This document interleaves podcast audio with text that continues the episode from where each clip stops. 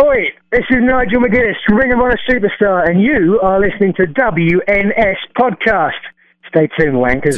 You're listening to the official Wrestling News Source podcast. For all of your information, go to WrestlingNewsSource.com or check us out on Facebook by searching WrestlingNewsSource.com or WNS Podcast. You can also find us on YouTube, Twitter, Stitcher, and iTunes by searching Wrestling News Source Podcast or WNS Podcast. Now being broadcast in over 45 different countries, here are your hosts, Daniel Herron, Tyler Abear, and Doug.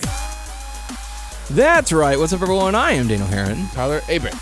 I'm Doug. and we welcome you to episode 208 of the official podcast for WrestlingNewsSource.com. For all of your information, go to WrestlingNewsSource.com. Check us out on Facebook, WrestlingNewsSource.com. You can find us on Facebook, WNS Podcast, on YouTube, WNS Video, and on iTunes, Wrestling News Source Podcast. I'm also gonna be eating a lot of candy during this episode, just to let you know. Um, you can find us on Stitcher, Player.fm, and uh, Beyond Pod. Just search Wrestling News Source Podcast to find us. Yeah, there you go. Uh, please follow us on Twitter at WNS Podcast, at WNS underscore Daniel, and at Tyler underscore Ebert. Woo! So welcome to the show. Welcome back, Doug. You were you were missed. Glad to have you back. You feeling Good. better? Yeah, I'm good. Good, good, good, good.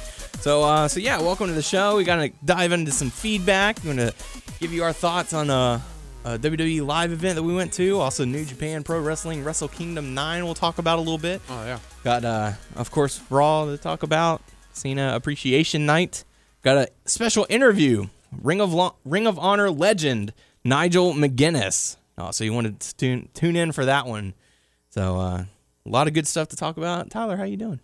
Doing good, doing good. Yeah. I have candy in my hand. I'm doing good. 2015 officially here, getting ever so close to that fateful day where you say "I do" to the woman you you love. Uh, the top part of 2015. Yeah. Yeah. right around the corner. Yeah, You excited? You pumped? I am. We're gonna have to get fitted for tuxes soon. Yes. Um, yeah, Yeah, yeah. good deal. Doug, how you doing? You know, Hanging in there? chin checking, chill stressing, Yeah. or your button unpressing. Doug will go fuck a rapper's life up like Mo'Nique did to Precious. You know, That's a that's a Teenager of the year. Teenager of the Year. That's right. So, uh, so yeah, let's dive on into some feedback. First bit of feedback we have is from Sassy Roman from YouTube saying, uh, "Thanks for sharing a great interview. Yes, Roman Reigns brought me here. So really good stuff. I'm glad. Uh, we checked the numbers. We got." Uh, a lot it's of legit. listeners. Yeah, th- that was a legit number. Uh, I guess a lot of websites shared our show um, with the interview with Roman Reigns, so we had a lot of new listeners this week. So, um, Anything you want to clear up? um, as far as People reporting our uh, our interview, or what was it? hmm, Oh, I thought there was some person out there that was, uh, or people out there that reported wrong or something like that who just. Oh yeah, well, some people will be the way they are and try and act a certain way, but you know, it, they they do their thing, and we're not gonna bring that to any attention. So, Okay. screw those assholes. How about that? Fair enough. Yeah, right in the butt. So, uh, so yeah. So if you're one of the uh, the newer listeners, welcome to the show. If you uh, if you ever want to go back and listen to some of our previous interviews, we have a playlist on YouTube. You can also go back to uh, to WrestlingNewsSource.com and uh, click on the WNS podcast have, link on uh, the left side. We have an archive, so you can we go have a back. plethora of interviews. Uh, it goes back. I think it goes back all the way up back to episode thirty, maybe twenty-seven, somewhere around there. So, I should say thanks to Ryan for taking the hot tag last week. oh yeah, I definitely. meant to say thanks. Thanks, Ryan. Very good stuff. So, uh, so yeah, we had a lot of new listeners last week. So, uh, if you if you're sticking around another week, welcome. We certainly do appreciate it. Uh, like Sassy. So, uh, so thank you very much. Uh, next bit of feedback we have is from Jaron. I hope I'm saying that right. Uh, saying good podcast. Thank you very much. We appreciate you, Jaron. listen. Uh, other bit of feedback. We're not just stroking our ego. We're just reading comments. Uh, other bit of feedback we have is from Ace McSpade saying congrats on another great interview. Excellent podcast. So thank you very much. Thanks for listening. Uh, next bit of feedback we have is from Lalo saying this is my favorite wrestling podcast. Been listening for over two years now. Keep up the good work, fellas. Nice, So thank you. yeah, thank you very much. Uh, you know, thanks for thanks for chiming in on, on, on this episode. If you've been listening to us to us for a while, uh, so we certainly Thank appreciate you for that. sticking around for all our ramblings and stupid crap that we do. Yes, absolutely. Uh, next next feedback we have is from Axion 15X saying, You forgot to mention that after Raw went off the air last week, Randy Orton returned to help Cena, possibly a babyface run. Um, I think that's sort of a given. That's probably where they're going to be. Uh, where they're going to be taking Orton whenever he does return is a He's gonna have. face You think he's gonna have a um, a feud with um, Rollins, huh? I would think so. I think that would maybe good be a good match for them for for Mania. Um, you know, just have sort of a build up feud for that if if you have Rollins uh, in a match at, at Mania. That would, that would probably be my uh, my assumption. How about you, Doug? Well, I think they they set that up by having Rollins be the guy who took him out. So I Mhm. would assume that he's the return feud. Yeah. So we'll have to see how it all plays out. But thank you for the feedback. That Thanks is for listening. Rollins did take him out, right? The curb Yeah. stomp into the cement blocks, Uh, or was it the steel or the steps or the something step, like that? curb stomp to something. Yeah. Curb stomp to something. So, uh, final bit of feedback we have is from Richard saying, Damn, Seth Rollins is by far the best heel in pro wrestling today. He has the mic skills and wrestling ability that will make him one of the best of all time. The Shield guys are the future of wrestling. I enjoyed the Roman Reigns interview, by the way. Rollins, Reigns, and Ambrose believe in the Shield as a team or as singles competitors. Either way, the trio kicks ass. You know, I mean, I agree to a certain point. I mean, I think he's doing the best out of 3 Mm-hmm. right now. Yeah. I mean, I'm trying to think of another. He's definitely, ste- he's, He's probably. up, yeah. yeah, really good stuff. So, um, who knows what 2015 holds for for these three guys? We'll have to definitely keep our eyes on them. Um, but we did get to go to a local WWE live show that happened this past Sunday uh, afternoon. Very odd that they would do it on a Sunday at They've five o'clock. Yeah, I think so. But And that's a smart thing to do, you know, because like, hey, guess what? People have work Monday. Yeah. Um but the the issue is, you know, I, I would have preferred it to be like a Saturday night uh, instead of a Sunday. Uh, especially, you know, in our in our area, football is life pretty much. So there are a lot of people who were probably planning on going to the show but didn't because the Cowboys were playing in the playoffs at that particular time. I was about to say that it looked like the that parking lot was light, it was very light. light compared to what that usually is for that stuff. Mm-hmm. Because I know the last time it was uh, sort of a packed house, but uh, you know we had a good time. We got to see some uh, some of the wrestlers and divas and put on a show for us. We didn't get a we didn't get a you know a plethora of stars, if you will, uh, but we did get you know Roman Reigns, Big Show. Um, we got Rusev. Who else did we get? few divas. Cesaro, Swagger, um, Alex Riley, Darren Young. Yeah. Sin Cara. Mm-hmm. Tyson Kidd. So, so all in all, I, you know, I enjoyed it. It was a it was a fun afternoon with with some good friends and Kane Ryback. Yeah. Yeah. So uh, Kane, pro- or I'm sorry, Ryback probably got the biggest face reaction. No way, Or Pop. Roman Roman was the most over guy. there. Really? I think so. Uh, maybe. I, f- I don't know. I feel like they're equal. Yeah, I would say maybe maybe equal, but uh, I didn't even think it was close. I thought Roman was clearly the most over guy there. Hmm. But I know uh, Rusev got the biggest heel reaction. Um, the the Big Show reaction kind of surprised me. I, you know, a lot of fans were cheering for him, which you know it's cool to see him, but I, it makes me wonder like how many of the people were paying attention to the product because he's portraying a heel right now, and they all uh, they were I cheering. felt like him. he was. I think he probably had the second right after Rusev. He had the like the second second most heat. I don't. well during his match, no doubt, but Well, I thought he he was getting booed before he went to He did get booed. went to grab the mic like he was gonna like esti- like make sure everyone knew he was a heel by cutting Mm-hmm. a promo. Then people just started chanting "You sold out" to him, and then he just threw the mic down. He's like, "I don't need to cut a heel promo." Yeah. Well, like whenever when his when his music first hit, there was a pretty positive reaction. Then by the time he got to the ring, it was you know a lot of booze and and like you said, the you sold out chance. But Uh, there's one match that I enjoyed, and I know that the audience was like, "What the fuck is going on?" And but I like how they made it to they made the crowd react. Was actually Alex Riley and uh, Darren Young, yeah, um, because no one was really reacting to them. And while the people, because that during that match, I was sitting around y'all. Uh, there were some people who were like, "Who's this?" And like, there's other people, and like they're just saying, I think uh, I forgot. They they were calling Darren something else. They were calling him a different name, but they couldn't get his name down. But like, I thought Darren looked good. Yeah. I like his new look. Well, I think Uh, people didn't know how to react to Riley because, It's been a while. well, he didn't establish that he was. He hasn't been on TV. I mean, as a wrestler, he hasn't been on TV, Mm-hmm. and um, Well, he came out doing the "I'm I'm I'm totally cool. I'm a good guy" thing, and then he waited till he got in the ring, and they and then they rolled around for a bit before he sort of established that he was going to be the heel. Mm-hmm. So I don't think people knew how to react. Well, I took it as I thought it was just they were just gonna do a match as two good guys, and then the crowd wasn't reacting. So like, hey, guess what? One of us has to be heel, Mm-hmm. and he kind of did his own thing, and that's how that's how I took it. Oh, okay. Well, I mean, that's certainly possible. I just thought he was. Uh, Because they would both they would do something. They both look at the crowd, like I thought that was part of the story. to Oh, be honest, I mean, you you could be right. They could. I, I'm sure that's that's something that happens sometimes, but because no one was giving anything, and then, um, apparently our fearless leader, uh, in the front row, I, I he did Oh, his yeah. job of getting everyone to clap. Hey, I tried doing a clap too. No one around Mm-hmm. me would clap at certain times. But uh, I, I I liked it though. Yeah. Sign guy in attendance of our little house show. Where the hell are you from, dude? You're at like every show, and like, why would you come and how's to he always get front Beaumont? row seats like that? Goodness. you think he's on the payroll? Who was don't telling me? Who was someone was talk? Was it you or Ryan?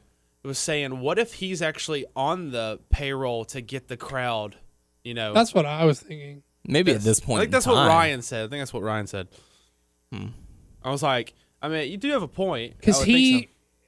He directs the crowd and he directs the crowd in the way that they he's like the office representation of who they want you to cheer for he directs the crowd into cheering for who they are wanting you to cheer into booing who they Hey, want if you to he's boo. on the payroll, that's one good job, man. Heck yeah, dude. That's that's like, hey, We're you gonna- get to go, you get to travel. We're to- gonna- Cl- clarify that you mean that that's an awesome job to have not that Yeah. he's not that he's necessarily doing a good or bad We're job gonna- Oh yeah, sorry. I mean, that's an awesome job to have. Sorry. We're gonna pay you to go mm-hmm. to all of the WWE events. You're gonna get front row seats or Of you know, course, somewhere around he, he there. can't control like live he- he Monday can't- nights. and yeah, he stuff like can't that. control everything, but- if he goes to house shows, he influences though not Influ- because of who he is just because if the crowd's sitting on their hands that like that mob mentality is to go with whatever is happening and then if he starts the crowd then people will join in and if a bunch Yeah. of people are doing it then more people will And it's like there there were some people I could hear to the right of us trying to get a chant going, but they would never commit to it.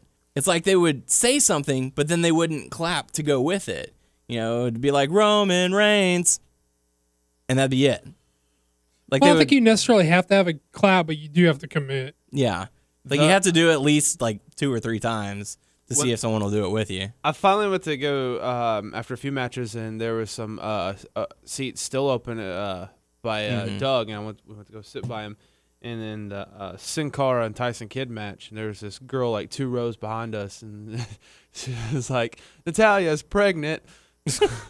yeah there was only like uh everyone i think i don't think that she was trying to be clever i think that she thought everyone else was saying natalya's pregnant Hmm. and then she was just going Oh, along with it Natty's husband. Yeah, I mean, may, I don't know. I don't. She didn't. It didn't seem like she was too young to be like getting off on being like a smartass. It was like it seemed the real genuine, you know. Yeah. So I thought she just misunderstood what everyone else was saying and was saying Natty's pregnant, which was sort of hilarious. there were some guys that was when I was sitting on the other side that Mm-hmm. was kind of in between us or whatever that were like like in I I was watching them a lot because I like to see them that they were getting into it. Oh, yeah, yeah, stuff yeah. like that. It was just really cool to see. Mm-hmm. I'm really excited. We're Really excited to see the, the you know the crowd that turned out and uh, everyone had a good time. I, I was able to give get a few extra pair of tickets for, for some friends of ours and uh, they got to go and have a good time. So I'm glad everyone got to go and enjoy themselves and see a little bit of WWE live. But uh, that night, although Doug the night before got to watch it, uh, I got to watch uh, the uh, New Japan Pro Wrestling Wrestle Kingdom Nine. Uh, Tyler, I know you got to see a little bit of it. I think about three or four matches. Yeah. Um, so we'll you know talk a little bit about that, Doug. You know, first off, you know, how was your experience of watching it? Uh, yeah, let's talk a little bit about some of the difficulties some people had getting it. Um, I watched live, which would be 1 a.m. our time. It's 2 a.m. Eastern. I watched the live feed, the live English feed, not the Japan, uh, live English commentary feed on the uh, Flipps app. Uh, On your phone or you watch it on your computer? well, I could have. The way the Flipps app works is it streams to your phone, but you open your Wi-Fi to where if you have a smart TV with a Wi-Fi connection on the TV, you can project what's streaming to the phone to the TV, sort Oh, of like a Or Uh, Chromecast. like a Chromecast type deal. But my my TV didn't have doesn't have a Wi-Fi Hmm. for the TV, so I watched it on my phone. Um, tried to. Well, I did it. Ultimately, did, but initially tried to. But um, I heard that there was some um, difficulties, even as far as like cable providers go. Um, as showing, I think there was some confusion. I think that some people maybe felt led to believe that it was gonna. Not every system ended up carrying it. Some places uh, showed the UFC of the same night's replay in in, in the spot that that would have aired, and uh, so I think some people felt left out there. Um, Yeah, because uh, the cable that I, the cable provider that I have, yeah, didn't. Time Warner, Yeah, they didn't show the original broadcast. They showed the they only showed the the replay that night. right? Um, uh, I'm trying to think. Okay, uh, there were some like I I did not get the feed. Um, the first like hour plus, maybe hour ten, hour and fifteen minutes of my feed was non-existent. I uh, uh, for a good maybe twenty or thirty minutes, it just kept playing the promo video over and over, which is like a forty-five second clip video over and over and over, and then it just went to black, and I got no screen whatsoever. Now I heard later that uh, there were some issues with the Flipps app is supposed to work on Xbox, Xbox One. Um, Guess they uh, some people I read that some people thought that it was supposed to work with Chromecast, which it ended up not. I didn't see it advert on the Flipps app itself, which I read through. I don't recall seeing it saying that it worked on Chromecast. I think some people felt like they were led to believe that it would have. It does say that it works on Xbox and Xbox One, which it did not le- did not work on those systems. Wow. And I think uh, also there was a certain, I can't recall the brand off the top of my head, but there was a certain brand of smart TV which wouldn't take the feed as well. So all those Damn. people who thought they were using Flipps, that's how they were watching. Uh, if they were watching on Xbox, Xbox One, that brand TV, if they had a Chromecast and that didn't work, led them all to come back to streaming it to their phones, their mobile devices, which I think is what like caused the initial stream problems. They were over. They were over. It was overbearing. Like they didn't have enough support for it because they thought it was going to be spread out between the devices. Have you used Flipps before? No, I signed up to. I got an account just to watch this. Never used it before. May never use it again. I don't know. we'll see. We'll see how it goes. But uh, I guess I, I guess the a lot of people felt misled too about that stuff because it wasn't either wasn't clear or they were promised it would be delivered in a way that it wasn't. And uh, I am proof positive. I paid my thirty five dollars. It's thirty five dollars for the phone, just like on pay per view. Um, and uh, I missed the first hour, hour and fifteen minutes. Uh, I eventually like through some dicking around. I don't know. It, it just it came on. Mhm. Uh, I was pretty vocal about it. I know I tweeted about it, which I never use our Twitter. Daniel is our Twitter guy, and uh, I tweeted about it because I was mad. Well, because I was excited and I was frustrated that I wasn't seeing it, and I paid my money. Mm-hmm. Uh, also used our Facebook about it, and uh, some people were like, "We should have got the the pay per view." I was like, "Well, the issue is not that like you should." I mean, I paid my money. They offered me a product. I should have the product, right? Yeah. And I, I, ex- I didn't expect a perfect stream. I, I would have been, not that I wanted a shitty stream, but this was. This is not me saying I had lagging issues or buffering issues. That this is me saying my stream was non-existent. Right. Like there was no stream.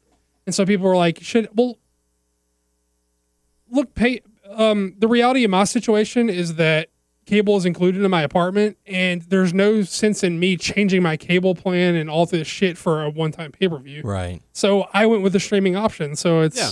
give me what I paid for. That's all I want. Yeah. Uh, but I did end up getting the stream about an approximately an hour and 10 to an hour and 15 minutes in. It was the finish of the Sakuraba Suzuki match is when it cut in for me. I Yeah, did we have watched, a, we watched that match. I did have a and uh you know, funny enough, my stream was really strong after that. Like I, di- I didn't have. I think the only hiccup I had, it played for hours straight through, and the only hiccup I had was during the AJ Styles uh, Naito, uh, which I think was third from the top, if I remember correctly, uh, match. And uh, that's the only match I hiccuped in, and all, all I did was like, it sort of stuttered, froze, and then I backed out and went back in, and it started working fine again. So once my feed was working, it was a very good stream. Um, but I missed missed an hour, hour ten, hour and fifteen, which is frustrating. Um, to their credit, I did eventually get an email from them the next morning um, saying that, um, telling me, you know, that they were gonna have the replay available for people who ordered. They were gonna have um, the video demand for 30 days for people who'd ordered who their, their stream was fucked up, and uh, I had no extra charge for those, obviously and uh, also instructions for how to get a refund if you cho- if you wanted to get a refund. Which once I settled, once I got my stream, I was fine. I was like, okay, I got what I paid for, and then uh, I was still mad about it because I did email them and say, look, this is what happened. I would like to request a refund. But once my this is before my stream kicked in. Once my stream kicked in, and then even it was even more alleviated when they said, here you can watch the rest of the show, no extra charge then I'm fine. I got the product I paid for. I saw the big important matches, and then I went back and watched the undercard later. Yeah. But uh, that was fine then. You know, just like, but it was frustrating, and you know, it should be noted that's not a New Japan problem. That is a glo- that's on the global force end, and if it's, it, it may not be directly global forces fuck up, but like they are the guys who did business with Flipps, so it's a bad first impression for some people. Yeah. And uh, that's unfortunate because I think this was, by all accounts, from a creative standpoint, a huge fucking success for anybody who Oh, paid yeah. attention to it. Yeah.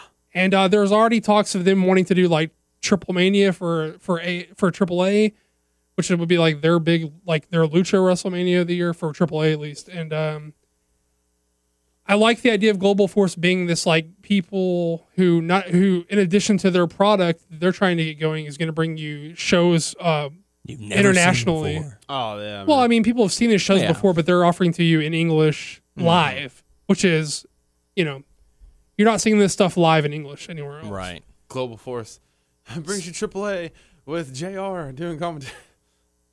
Well, I mean, we'll, we'll we should talk about the commentary and the rest of and everything, but uh, Yeah. I just wanted to sort of get out there. I know a lot of people were frustrated. I myself was frustrated. I've I've heard plenty of people who watched it through New Japan World, which was the equivalent of the WWE Network for New Japan, Mm-hmm. went off without a fucking hitch. None of them had a problem. They're paying like eight bucks a month to watch. They paid. They watched it for like eight bucks, and Yeah. and that's cool. But I I wanted to support like that business venture. I like the idea of what they're trying to do, and and, and I'm happy to give them thirty five dollars, Mm-hmm. and uh, because that's I would love for Global Force to be like, you know, bringing me like international events Yeah. live in English. So I will gladly pay thirty five dollars for this. Yeah, Yeah. I will gladly pay thirty five dollars for that. Cool. So yeah, so I mean the the the pay per view itself. I mean, my goodness, if you didn't watch it, make plans to because you know, I he we went to get food and we brought he started watching all Mm-hmm. that stuff and like when I got there, okay, I'm I'm gonna be honest with you. I know what we talk about on this podcast is Yeah. WWE. My, I lose focus. Yeah. I swear. I watched this thing. I did not get on my phone once. I I, I watched You were four matches. captivated. I was like totally into. it. I was like, holy shit, because I think you you were were you tweeting about stuff or were you? I was I was editing photos and you were stuff doing like that, that. and I was like, "Did you see it?" And you have to rewind it. I was like, "Look at this shit! Look at." It. I was Mm-hmm. like super focused, and I haven't felt like that or in a while. yeah. Well, what matches did you end up seeing? Okay, the It first is a match, four it's a four hour show and it's a little long, but it was a quick four hours, man. it I'm gonna tell really was. but when you're when you're focused and everything is good, and you it goes by fast, you know. Or Yeah. it seems. Uh, I came in with I think it was the four on four. It was with Shelton X Benjamin, Mm-hmm. with uh, Lance Archer and Davey Boy Smith, and uh, I forgot the other guy that's with them versus uh, The Noah guys. yeah. I Uh, watched that. Marufuji, TMDK, TMDK, Yano. yeah. yeah, okay. And then uh, that was good. Uh, what else we watched? We watched. I think after that was the uh, Suzuki versus. Uh, was that the MMA match? The Uh? Sakuraba, Minoru Suzuki. Yeah, that was definitely. Holy that. moly! I like that style, man. That's really cool. He's just like beating the hell out of each other, and just like the, the the palm strikes and stuff to the face, like. Wow. I mean, I love it. I mean, uh, also one thing I like though too, and I kept on saying to Daniel was we should say for people who didn't watch it or don't know what's going on, it was UWFI rules, which is like tap out or knockout. So like that's yeah. Sorry, I didn't. no, no, no. I'm just saying for people who are listening but didn't Mhm. see it or whatever. What else was he doing? And like I was just because I don't know, you know, a lot of these guys, and like uh, Well, that's Suzuki. why. Well, uh, go ahead, go ahead. Suzuki was the guy with the the half of the mohawk is back Yeah. there. I was like, He's got like designs like shaved into it. Because He just dyed it. It's usually black. He just dyed it to, to wear his old white gear with. Looks cool. And I, I was he's like, because they were saying he's crazy. I was like, yeah, look at him, he's fucking crazy. Look at his eyes, look at his hair, man, he's crazy, and all that stuff. And I, I really got into it. Uh, Get to see the cleaner. oh, that was my favorite match I saw was actually with Kenny Omega versus uh, Taguchi. that was See, I thought it was disappointing. I was I Really? was let down. by Well, it. you've seen more of Kenny Omega stuff than I did. I, I have. There's certain things that I like they did. Like I, I don't. I mean, I know of him, but I haven't seen too much. And like, I like how he looks. He's got a good look, no doubt. He does. It's pretty cool. I and like. I do like. I should clarify. I do like Omega. I was just. I thought this was like a letdown match. I was expecting a little more from these dudes. But go ahead. that was my probably like one of my favorite matches I've seen. I like. I liked how he moved and how he did everything. He just went up and just slaps him like it, it wasn't like a regular slap. It was kind of like a slow motion kind of slap and just backed off like he was all cool and stuff. and uh yeah, he did that and God. Did you see the never ti- the never open weight title with the Ishii and uh, Got the chains. Yeah, yeah, Yeah, yeah. yeah, we saw that top. Yeah, uh, but that was a good match too. So that's one, two, three, four. Is that the four you saw? Did you leave after that? Did you see the whole show?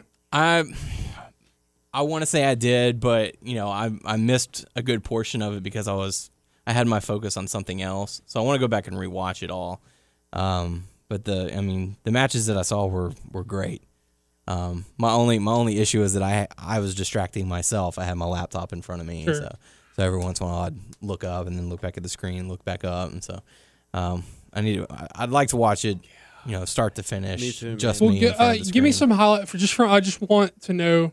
I'll go through mine, but it, like Tyler, give me uh, at least another highlight from what you saw, and and Dino, give me some some highlights for you as well, like maybe a favorite match or two or so, or from, just from what you saw, or whatever. I just I'm just interested to see your impression. Two favorite matches of what I saw was actually uh, Suzuki versus uh Sakuraba.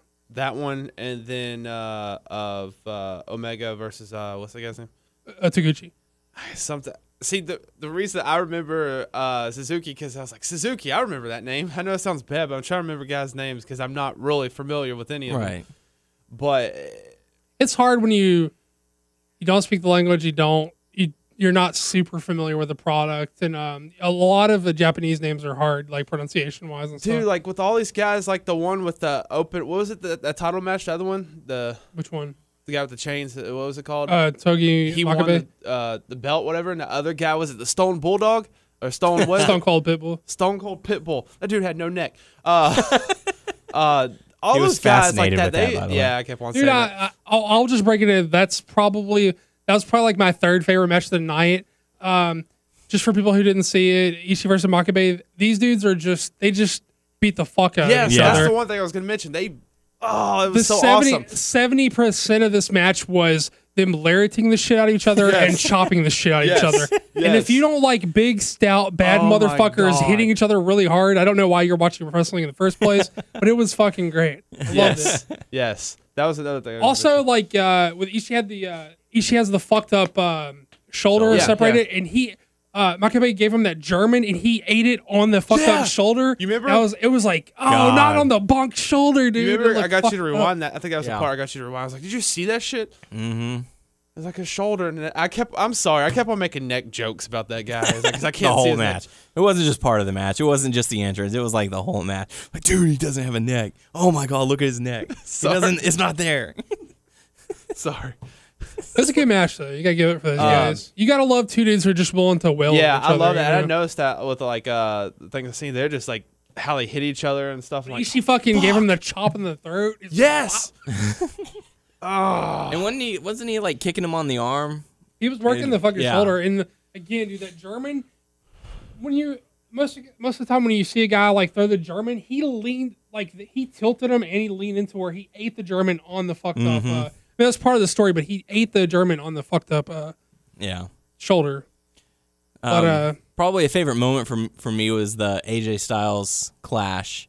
Styles Clash off the second row. Yeah, that was What? Yeah, it was. uh It was. I've never and- seen him do that before. And what I liked is that you know the throughout the match, the you know the commentary team is selling. You know he's been breaking necks with this move. That move's a fucking killer. Yeah. so- What? really? Yeah. That's badass. and so they were like, dude, this could like well, use it to your advantage, I guess. Yeah, and so uh, so they were hyping the the importance of that move, and then they, they did it from the from the second row. They're like, "Oh my god, he made me dead!" You know, like See, so. it was kind of a shock to me, and because I'm not used to it, uh, like Jr. calling this stuff like this. I mean, This he's style. He's this style. He's name dropping everybody. I mean, and I like that too. And all Yeah. that stuff. Well, let's talk. I, I do. I do want to talk at some of my highlights, but let's since you're transitioning into Sorry. commentary, let's talk about. Com- well, no, let's let's talk about commentary because this was a big selling point for Global Mm-hmm. Force. They're saying we got Jr. to call this, we got Striker to call us. Mostly we got Jr. But you know, Yeah, Striker's there too. I mean, uh, that was a big selling point. So how how was the commentary overall for you guys? What did you think about it? Um, for the things I heard though, I liked how you know he would mention certain things, and I can't remember certain Japanese he guys. being huh? he being Uh, Jr. Sorry, Jr. would mention certain Japanese guys that he saw in the '90s. He's like, oh, it reminds me of this person, but he would also name drop a lot of people. Oh, this is you know like Shelton Benjamin. Oh, he, he was with Brock, and you know he mentioned Brock. He'll mention people from, you know, like uh, uh, I guess even um, Matt Striker. Was like, oh, they would talk about. I think it was Team. Was it TMD? How you say their name? TMDK uh, was Finn Balor? Or oh, no, what's it called? Um, uh, what was his other name? Sorry. Fergal. Fergal. I don't know if he was part of that. He was part of something that they mentioned. And they're like, oh, it was a he's in- Bullet Club guy. Okay, Bullet Club. Okay, because he's in NXT now. It's Finn. I mean, just it's just weird because it's you don't. It's hard to see that like he he's name dropping like a lot of people and like in WWE and, and, and other places too.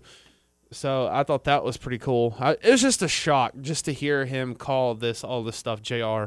Because I'm Yeah, just used well, to him calling WWE stuff and, and, just and not to all. mention, like you said, with the name drops, uh, you know, whenever you hear, whenever you hear a, a pay per view for a wrestling organization, normally they try to avoid mentioning other organizations, whereas Jr. and and Striker are like dropping everybody. They prob- to be honest, they probably said too much. Yeah. They probably said more than they needed to. They, yeah, that was one of the things I felt like they were doing too a little bit too much name dropping. right. Like, okay, It was you know, it was a little bit too like factoid. Like yeah. Oh, that those super kicks Right. remind me of Shawn Michaels. Oh, a stunner, and you know. Did they really say Shawn Michaels? Is Yeah, Cold? that was in the opening uh, in the opening uh, Oh, wow. contest. But um, I felt they they did a solid job. They they meshed well. Um, I feel like Jr. was there to to call the action, and he did a he did a good enough job. I felt like Matt Striker was more invested in it. He he was more passionate. He you know he knew the history of everything that was going on. You know. Um, you know, they they made a few references that I didn't get. You know, Jr. You can say this, and then I'll say this, and I'm like, okay, I don't even know what that means. he really but- wanted Jr. to say. What was that? Lariato. Here's a Japanese. Yeah. Uh, shit, you're gonna say this at the end. You're gonna say I don't know what you Yeah. just said. I'm like I don't know what that is. But um, you know, I've I feel like uh, Striker did uh, had a strong performance. Um, you know, they did a very good job of explaining things for people who hadn't seen it. Like, here's the reason why there's a 20 count instead of a 10 count. Here's the reason why they're doing this instead. You know, you might not see a normal tag out. The can you know the action will just continue. Like, I I really enjoyed that. You know, for you know, because sometimes you'll watch something and you're like, okay, what's going on here? Why is why why are these two going at it? And they did a very good job of telling the story and explaining the history. And uh, I I thought they did a, a solid job. I like to see more from from these guys together.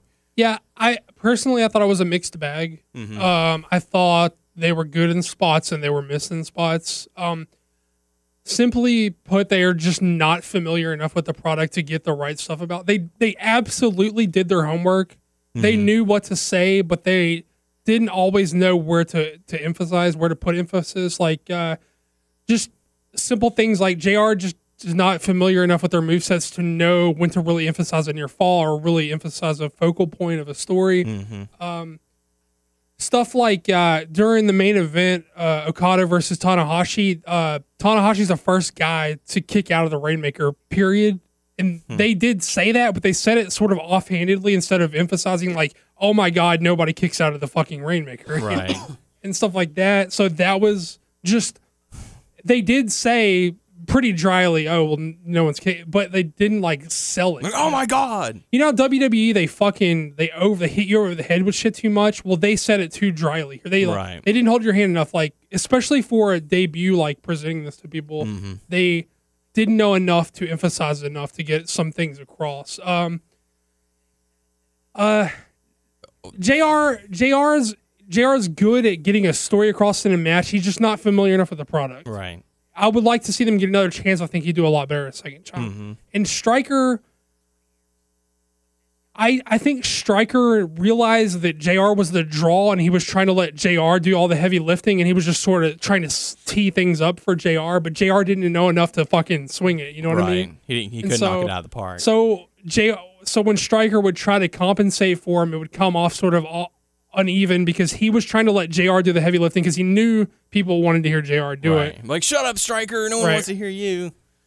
But even another, but another thing that that Striker did, who um that sort of bugged me was like he was doing the like uh what something I liked about Jr. and that I sort of hated about what Striker was doing is like there I forget uh what match it was during, but um Striker said something about a swerve and Jr. just says I don't know what that is. Oh yeah. I, have like, I've never been swerved in my life. I don't, I don't know what you're talking about. Yeah. Some people thought that was like a that was like a shot at Russo, but I took it as like uh him saying don't use the fucking like smart mark Terms, terms, you yeah. know what I mean?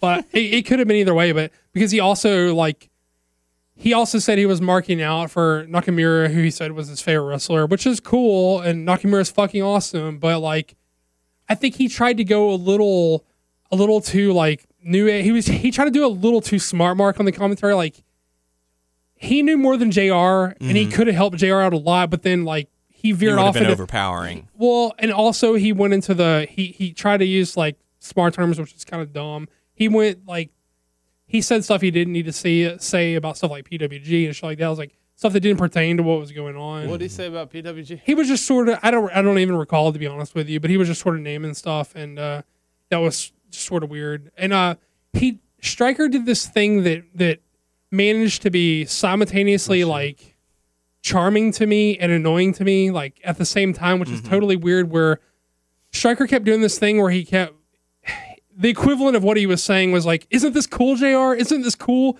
And it reminded me of like whenever I was like a, a kid, like five or six, and my dad would be like walking down the hall, and I'd be playing video games, and I'd be like trying to get his attention. I'd be like, "Dad, did you see what I did? Isn't it cool?" Like, Yeah. and uh, you know, and that sort of charmed me, and also the more it went on, sort of annoyed me because because it felt Oh, yeah, exactly like that's- that. that's great. Because I can appreciate like Striker being like wanting JR to like share in his enthusiasm Yeah. for what was going on. Like the same way, like because he thinks JR is cool and he thinks New Japan's cool, and he's like he wants the cool guy to say the thing that he thinks is cool is cool too. Mm-hmm. Just like when you're playing games, and you want your dad to be like, "That's cool, son," like Oh, whatever.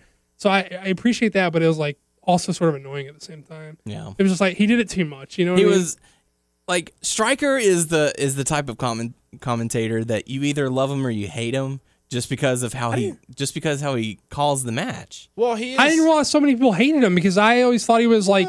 There there is a lot Yeah, a of lot of people hate him. dislike for him. I didn't realize he was so hated. I and I think it's I think it's for that reason. Wow. Like he gets he gets so into it that some people That's the reason I tend to like him annoying. because he's such a fanboy and that he has so much. No, I'm not. No, not in a bad No, no, no. I like that too. I like that about him too. That Yeah. It's just that he's so much. He has so much knowledge. He likes the stuff. He likes talking about. Yeah. That's what I loved in WWE about him. They wanted to shut him up, Yeah. but I I he'll, love he'll call out the name of the move that you're hitting and That was so cool, man. Yeah. So, I mean, I enjoyed it. The the matches were great. I, I want to go back and rewatch them, uh, just so I can further appreciate them. The final, the the the main event, uh, very solid matchup. Um, It was really good. I just thought like the wrong guy won. For Yeah. people who don't, Tanahashi beat Okada. The build was sort of like that. Okada is Okada's the heel, Tanahashi's the face, but it's sort of like Okada won G1 Climax, which is sort of like got him the main event or whatever, and he he he tombstone uh, Tanahashi on like on the on the summit, which is outside of Bullet Club, not a lot of shenanigans like that happen in New Japan. Mhm. Bullet Bullet Club is sort of the shenanigans, and then everyone else is pretty much like straightforward shit. Right. But uh, so he's sort of like uh, they're they're sort of like they mentioned this a lot, uh, which I, I think was one of the what they did like well is they sort of drove home that the top three guys in New Japan are Tanahashi, Okada, and Nakamura. So, but Okada's the young like it guy. He's like 27. Tanahashi's in his late 30s. For all intents and purposes, if you don't follow New Japan, Tanahashi is the Cena of New Japan Right. um he's not as divisive as uh as Cena like he's I mean I mean more people love Tanahashi than love Cena just because style is different he works different style you you know watch it you'll understand but it was sort of like felt like Okada was the guy that should have went over there it was sort of His drop kick was beautiful. well, see, that's the thing that that's the, the sort of the puzzling thing. I, I like that Jr. thought thinks that he has such a good drop kick that he put the drop kick over so much, but then like they didn't put over that they kicked out of the fucking rainmaker, and no one's kicked. Like he's hit the rainmaker and then not been able to make a pin for like you know however long, and then mm-hmm. people have like kicked out. But if he hits the rainmaker and pins you, That's you it. fu- that's it. You hit that's you bit the dust, and they hmm. didn't put that over strong enough in my They opinion. they they were explaining a lot how many people came back, how many conversations they had with people backstage. Right. It was like every match. Oh yeah, I was talking to him backstage, and yeah. I was like, Yeah. how? Like, did you just have like a seminar backstage, or like how long did this lunch go Were on? Were they out there by the ring, or was this that they just? I didn't see them. The only thing, the only like video I saw like is the opening video, which showed like an overhead view Hmm. of the screen and the setup of the crowd. I couldn't get a good sense for where they were sitting, Yeah, if I mean, I saw like a, a media table like in but the it was shadows. so many people. Yeah, I didn't see a cowboy hat, so yeah. and I can't, I can't like, that's not uh, to say it wasn't there. But yeah, I can't go on without putting over. Um, you know, like I said, I really liked Ishii and uh, Makabe. That was probably my third favorite. I probably thought Okada Tanahashi was my second, which was the main event, which was probably my second favorite of the night. But I can't fucking go on to Raw without putting over Nakamura Ibushi because it was fucking sick. I mean, I'm just gonna say this: like, you can nickel and dime every match. It wrestling is subjective, and you can nickel and dime every match, but that's about as you know close to a perfect match as I've seen in a long time. And if you didn't like that, fu- if you watch that match and you don't like it, you're fucking blind. Period. you're dead to Doug. no, you're just blind. You're you're you're blind or stupid. Like this match was fucking sick. Go out of your way, thirty five dollars, pay it, do whatever you got to do. Eight whatever on New Japan World. Watch the Nakamura Ibushi. It was just fucking sick, dude. It was sick. Yeah, good stuff. Oh, they're gonna bring it to DVD. Doubt it. Oh, maybe we can find someone that can burn off of my DVR. You can take it home with you. So, uh, Uh, so- I like I said, yeah, I enjoyed it, and I just want to say this again. I was super focused. Mm-hmm. Have to come over one day and check it out again enjoy the show. So, uh, but we do want to thank uh, Jeff Jarrett uh, and all the folks at Global Force Wrestling for uh, for putting this show on, bringing it to us, and bringing it to our attention, and uh, you know, coming on our show to to even talk about it. It was Yeah. really cool. So, uh, One more thing I'll say before we move on that if you are someone who is constantly like down on WWE, which I think is fair to be down on WWE right now, if I think you got to put your money where your mouth is. If you, if you want a competing product, I think you got to you need to go out there and spend a little money and check out something else that's out there. And don't be Uh, afraid to search for people, even if you want to see this event. You may be confused of all the guys and stuff. Just Don't be. watch the fucking Yeah. watch the fucking show. You will like the wrestling. Period. You don't. You won't. It won't matter. I knew I was going to ask you. Um, okay, so was this this event? Was it uh, all the Japan organizations in one, or is this only you know how they just New Japan. New Japan? Yeah. because they said there's some other events. Well, they they're they're starting sort of a working agreement with Noah, and there were some Noah guys on the card, but Because they were talking about that. Now they're like, there's like the three major companies. They don't, they don't uh, affiliate or with each other. Really? I think what you're talking about is when they were talking about uh, Marufuji, who is the the Noah GHC champion right now. Currently, they were talking about that he has been the junior heavyweight champion of the, the three bigger Japanese Okay. companies, which would be New Japan, All Japan, and Noah. I think that's what you're talking about. But uh, I just want to say, like, if you if you're down on like WWE, like there there is not another company out there that can give you WWE at WWE prices right now until you support them to, to get there. Like you Yeah. got to give them money now to get there. I understand people like if you can't be bothered to go find something else or to to pay a little bit of money to watch another pay per view or buy a DVD or buy a stream or whatever, then you know like maybe don't fucking whine about the WWE so much because you're not going to get an alternative product if you don't support an alternative product. Period. Good stuff. So definitely check it out. Um, it was a good. It was a good day of wrestling for us. We got to see some WWE. Got I some- wish it was. You know, I could have. You know, if there was no WWE event, I would watch the whole day. You know, watch it through and through. Mhm. But I mean, I'll watch the rest of it this week sometime. Whenever Yeah. you uh, have some time off, I'll go over to your house. Come on over Thursday or something. Have a good time. We So can uh, we can stop the show right now. I'll show you Nakamura Ibushi on my phone right now. so I, um, wouldn't, I wouldn't mind doing that. So all right, we'll run through run through Raw uh, real quick. Uh, not a great start for 2015. I'm just gonna go out and say it. Um, fans didn't. No, yeah, no, no, no. The authorities back, dude. No, that's not gonna save it. Um, if anything, I feel like it hindered it a little bit. No, it's gonna. It's it'll pick up at the Royal Rumble. Sure. D. Bryan, man. Yeah. Well, that'll that'll be a saving grace. Um, that'll at least bring them up a little bit. But yeah, this this Raw was not very good. It was very bland. Um, people were hating on the on the ending, not just because of what the events that transpired, but it was the execution in which it was done. Just poor matches and lackluster. And I mean we kick things off with authority and uh, and you know or I'm sorry Cena in the ring with with all of the uh, WWE locker room saying you know I'm sorry for going back on my word. And authority is like well hey you should be you know we're we're happy you saw what's best for business even though you went back on your word. And you know violated the trust of all these people so Yep. So for that, um, Mr. Rollins, we're going to give you a main event in the Royal Did Rumble. Did you see this coming? I did not. Uh, I didn't. I didn't. I don't know what to think about this, unless it's just going to be like a cheap win for for Lesnar or something. What are your thoughts? Like I'll just take out Rollins and uh, yeah. Well, and I mean, I've. I said this, and y'all. Were, uh, well, I don't know about you. I know you were like, eh. Uh, but I was like, I do want to see Rollins versus Brock. Mm, But this is probably gonna like Rollins get like different shots in while Cena, maybe Cena and uh, I this don't is know. this is what I think. This is what I think this sets up. This is I think this sets up Rollins to be the guy to take the fall from Brock, so they don't have to beat Cena again. Bryan wins the Rumble. You have a Bryan Lesnar WrestleMania. Rollins cashes in on Bryan. We, we said that last Yeah. week. Yeah, yeah.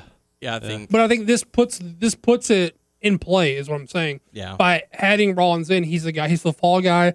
Then he's the guy who gets. it's going to be mostly just a beat down on John Cena for the majority of the match. Cena's going to try and come back. They're going to get the upper hand. Lesnar's going to turn on Rollins, deliver an F5 to him, get the pin. One, two, three. Oh, I retain the title. Nothing's going to stop stop me now. Oh, that's that's my early prediction for the. I've been saying that's the dream match for like a, for a couple of years now, and Yeah. like I really, really want to see that. It might be coming true there, Doug. and I don't, I wouldn't, it wouldn't even bother me if they immediately cashed in Rollins immediately cashed in like a decimated Bryan who just barely got past Lesnar. It Mm-hmm. wouldn't bother me, but I really want to see that match. And it like the thing that the thing that would disappoint me the most uh, would be like another short Daniel Bryan title run. Like really, like not even a day he would keep it if that were to happen. Although it would be historical to see. Yeah, It's like I want to see Daniel Bryan hold the title, be champion for a while, but me know, too. But the thing that Bryan sort of has going for him is Bryan's the fucking giant killer. He beat all the big dudes. He beat all the big dudes clean. He beat Cena clean. He Yep. beat Triple H clean. Yep. He beat uh, Orton and Batista at the same time. Yep. That's why I love him. So even if even if it was like uh even if it just transitioned to him chasing Rollins for the belt, Mhm.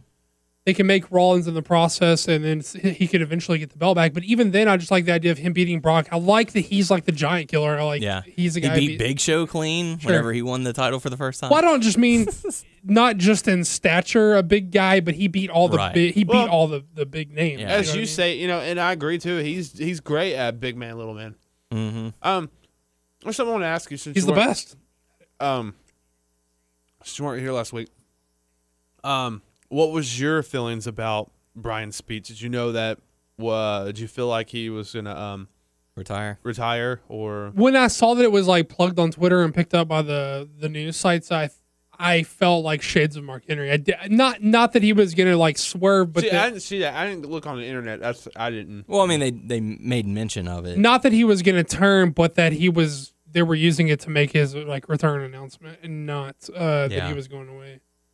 Although he did do a good job of selling that the the little pa- the look in his eyes and the pause he gave whenever he because you know how he does the yes and no stuff whenever he said is my career over and the pause and the look on his eyes for like 0.5 seconds I was like No, no God. motherfucker no but then he was like you know you know The answer is no. Well, I am ready to fight.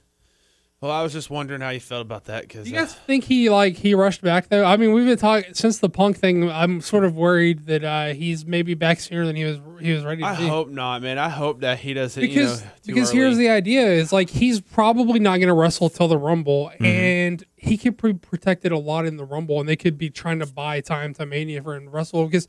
He doesn't have to do a whole lot in the Rumble because a lot of guys they can camouflage. He's the little guy, so he's going to be down a lot. So I'm like, is he coming back too soon? And they're just trying to buy him time. I hope not, I hope- man. I love Daniel Bryan, and I hope, if, I fucking hope more than anything he wins the Rumble and has a fucking awesome match against Lesnar at WrestleMania. But you gotta be in title. good shape. Like if I mean, if you're still in bad pain and Brock Lesnar is still gonna, you know, whoop up on you. you well, know? my, my my point is like as as much as I love Bryan and as as big of a fan of his as that I am, and as much as he would be a sh- an injection into the product that it sorely needs right Mm-hmm. now. Ultimately, like I don't want him to do it at the expense of his health. Like Right. yeah, I agree. I just hope he's not coming. But back. if it gets him Lesnar versus Dan- Bryan, No, I mean even then, like I, I'm a selfish prick, but I'm not that selfish. I want, Like, we want him in good health. You know? yeah, I totally agree. Um, I don't know. It's just uh, and see, like the thing is, like all the reports are saying, oh, he's going to have to have surgery. He might not even be back in time for for Mania. Here's the thing: is like, well, they do that sort of shit all the time Mm-hmm. to sort of like Throw make it hazy when a guy's going to come back. Yeah. or at least I think that it feels like they do that. But here's the thing: is like, why put him in the Rumble at all if he's not going to win it? Yeah. Like, why rush him back to the Rumble if he's if you're not going to do something with him? Yeah, I feel like that has to be like their audible. Like, okay, if Bryan is cleared to compete, He's, the He's- he's the plan. If like this this Roman thing isn't isn't really working out for us so far. Yeah.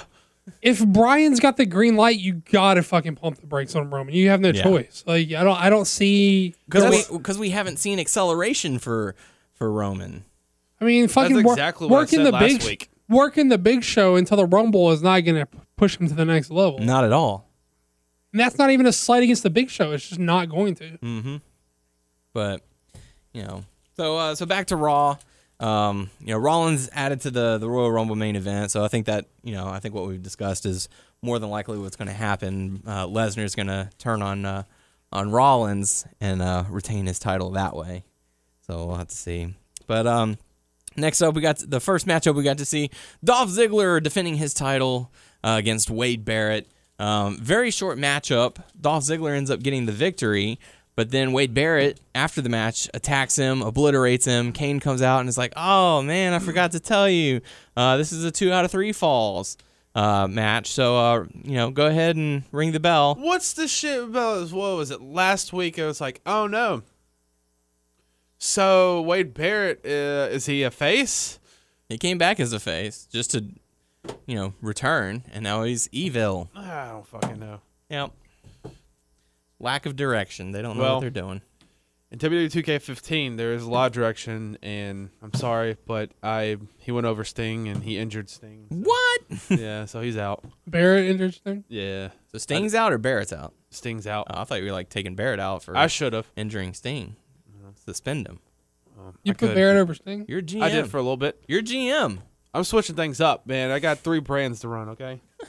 He's got a lot on his plate. What's your third brand? Or NXT? NXT. Yeah. I switched Del Rio to NXT. Oh, really? At that move, I had uh, I because the last night because the tag team, I was like, I'm gonna make uh, Tyson Kidd and Cesaro tag team, and they were both in NXT. And I was like, you're coming to the main roster and you're gonna win the fucking titles. Yeah. Yeah, And it was done. yeah, it was done. They won Who the did they titles. defeat? Uh, who had the titles in the main universe? Oh, um, they're both hills. so uh, it was What Harper if, and uh, this Rowan. just this just popped into my head. What if our podcast ins- consisted of us talking, like analyzing Tyler's like uh, WWE, uh, his like That could be uh, our secondary podcast, our spinoff for A Bear. We just analyze like booking decisions of Tyler's universe mode all the time. Like, so wait a second. You're telling me Barrett went over Sting? well, He's I not kept ready on to be doing the that Iron guy. Man match, and I kept on hitting with the bull hammer, so I gave him a concussion. oh, so you were fighting as Barrett? yeah, as Barrett. Wow. Well, no, no, no. I What made happened to Sting go over a lot of people. I mean, what he happened beat to being Big like Show. unbiased he and all beat that? Big Show. Uh, who else did he beat? He beat. He won the title for a while. Undertaker beat him for the title. If you're gonna be general manager, you can't be playing as the character. You just I have to do what I You have to let the card run. You know what I did? Uh, sorry, I know we're getting off topic. If you bring a character from one of your other brands and and not like necessarily put them on another brand, but if you just like uh change participants in the match, Hmm. they will stay on that brand and the other brand, go back and forth. Because Big Show was the world heavyweight uh, champion, and I put um, Kevin Owens on there, and he started attacking me. I was like, "Oh, this motherfucker, uh, Kevin Owens is coming for you." And then I beat him, and he became the world heavyweight champion while he was the NXT champion. So Wow. Kevin Owens is man. Did you fight as Kevin Owens? Yes. Is that what- that that's well, why he it fucking happened? attacked me after Big Show attacked me after the fucking match. I didn't. I didn't put that shit in there. You believe this guy? no, not really. I do what I want. Anyway, like Sorry. So I was just it's so hot. What? it's biased. Oh, I thought you said it's so hot in here. It is rather warm. but uh, I think this is shitty booking. I think it's a real dumb booking. mm-hmm. I was just warming up to Ziggler too. Like uh, I just sort of come around on the guy. I like. I was really inve- I was like really invested in the idea of them like letting Ziggler have a nice little run and sort of redefining the Intercontinental title. This doesn't surprise me how WWE is. and then they go and pull this bullshit, and I was just like, "What are you because fucking thinking?" It's because Wade Barrett is one of JBL's boys, who, by the way, blocked us on Twitter. Thank you very much. Well, let me bury him before you bury him. Okay. uh, I don't know. wh- I know people like Barrett, but uh, I mean, people like lots of shit I don't like. I, I don't. I don't get it. Um, I have never seen anything out of Barrett that has made me think for a second he was a good worker. And on top of that, his gimmick sucks. But he's afraid he's got some bad news. That's that's his that's his thing. I don't like his gimmick. I just like his accent. I don't like his gimmick, and I don't like his ring work. I don't know. But you like his accent. Oh, fuck his accent. I'm just kidding. I don't. I don't have any. Anything JBL is all over Barrett's dick. Yeah, his dick. I just love it when he says I've got some bad news. I don't get the. I don't know why. pe- I hon- honestly don't understand why people what they people see in him, what people like about him. I don't know. I was about to say someone's someone high up is high on him. I guess It's JBL. that has to be. Yes, he was featured on their JBL and Cole show, and so everyone who's been on that show, you know, featured for a while, you start seeing them more often. Not necessarily. Heath Slater was on there for a while as the cousin of uh, JBL. and he was featured for a while. Three and B and all that. I get Titus Layfield. O'Neil on that fucking show. so I get Titus O'Neil on that show, then Yeah, I'm officially done with JBL. He blocked us on Twitter. So, Want to tell everyone? well, basically, he he made a, a comment saying that Michael Cole is the best commentator, you know, today. Um, and so just out of the curiosity, I responded, "Well, you do know that Jr. is calling uh, New Japan Wrestle Kingdom, right?" I mean, he Jr. is the best. I'm sorry. Today, tomorrow, forever, he will be the best. And so that was apparently enough for him to block block me. But then you said he deleted the comment. He did. He deleted that tweet uh, after a bunch of favorites and retweets and all that started showing up on on our news feed because I guess people agreed with me. I mean, I don't care either way. I don't necessarily, I don't necessarily care if he honestly believed that, and I don't necessarily care if He was so- like, "Sorry to the haters, but Cole's the best commentator today." I mean, I don't care if he truly believes that, and I don't, I don't even care. I don't think you did anything offensive. I just don't, I don't see how your skin could be that thin over that. con- If, if that's what you tweeted him, I don't see how your. Well, I was skin could be- already frustrated with him to begin with, so Well, you think he like has a personal Daniel? He He's got someone checking in on you. He's like, he knows that shit you've been like, talking. Who's about. this fucking guy? This asshole. This fucking podcast are dead to me. Yep, I'll never go on their show. Maybe did you tweet some other things about him, and maybe he scrolled down the feed and was like, "Oh, these assholes." Nope. Uh, He his said, skin is just that thin. Yep, he's he's, he's that temperamental. Wow. Oh, you're gonna disagree with me? Block. Block. Balake. No.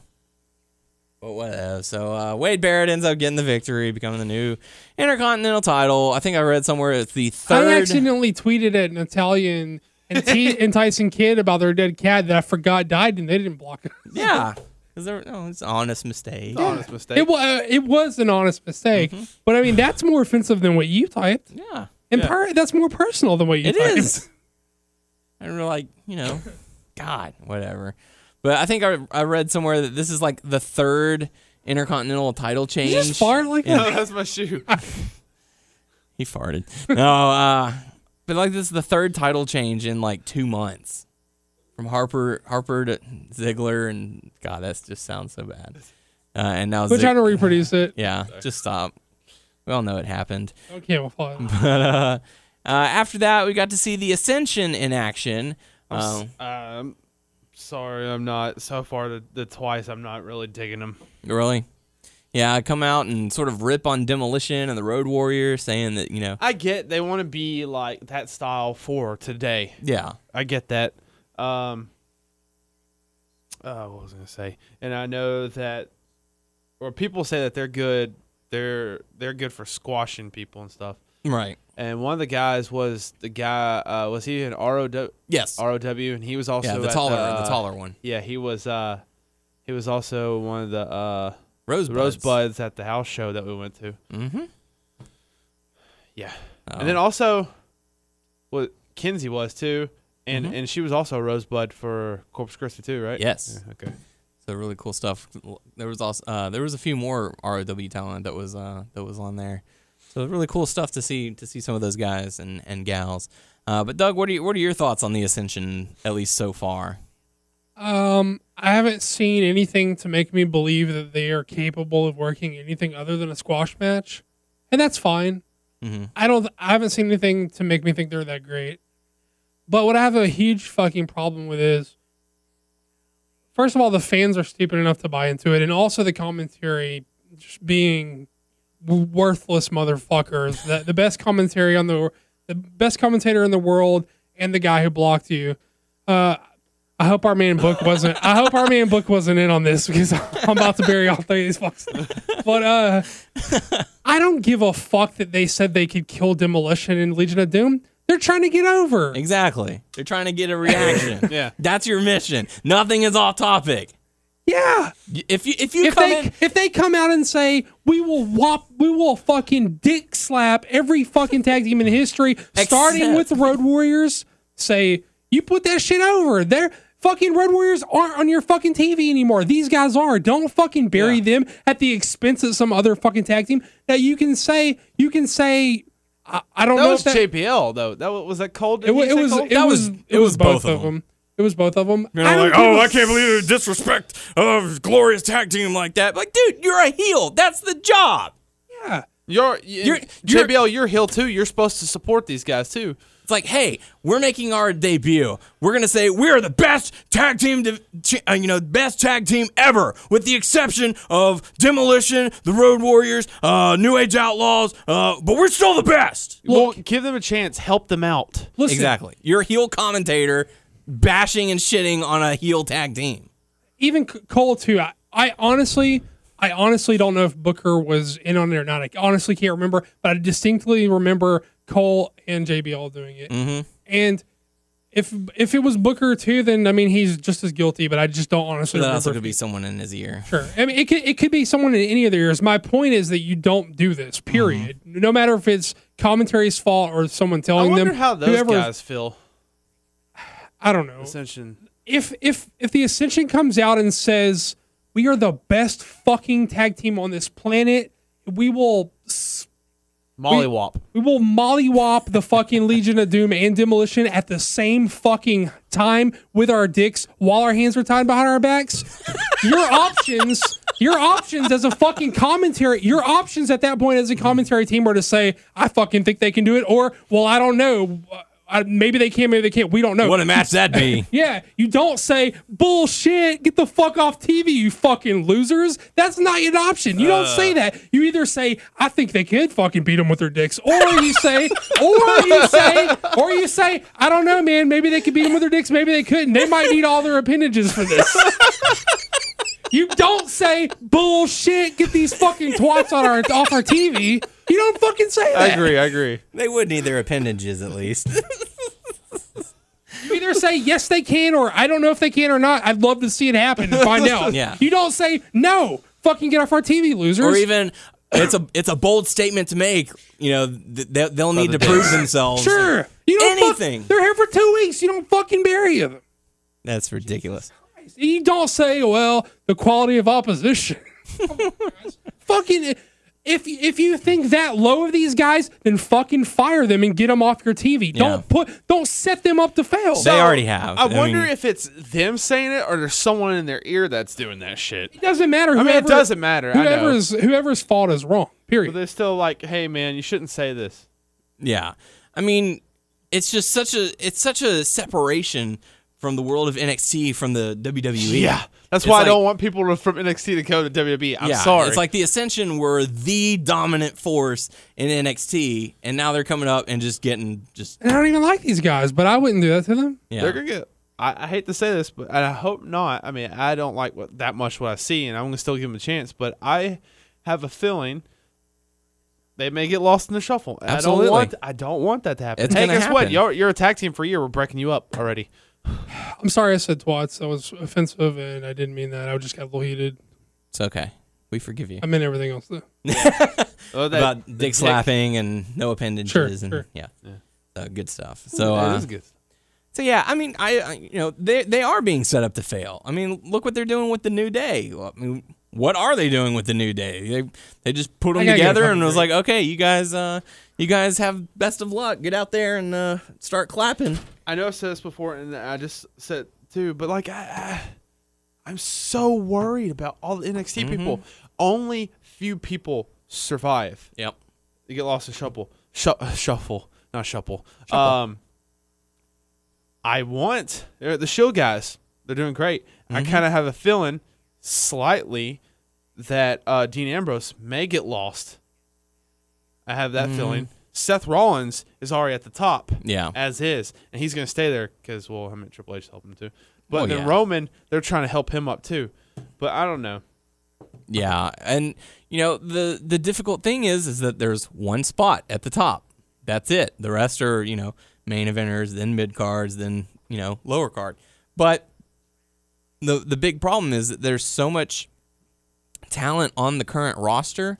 You can't be bringing these people up and have nothing for them to do. Like if you're going to be bringing someone up, that means someone's got to be going out.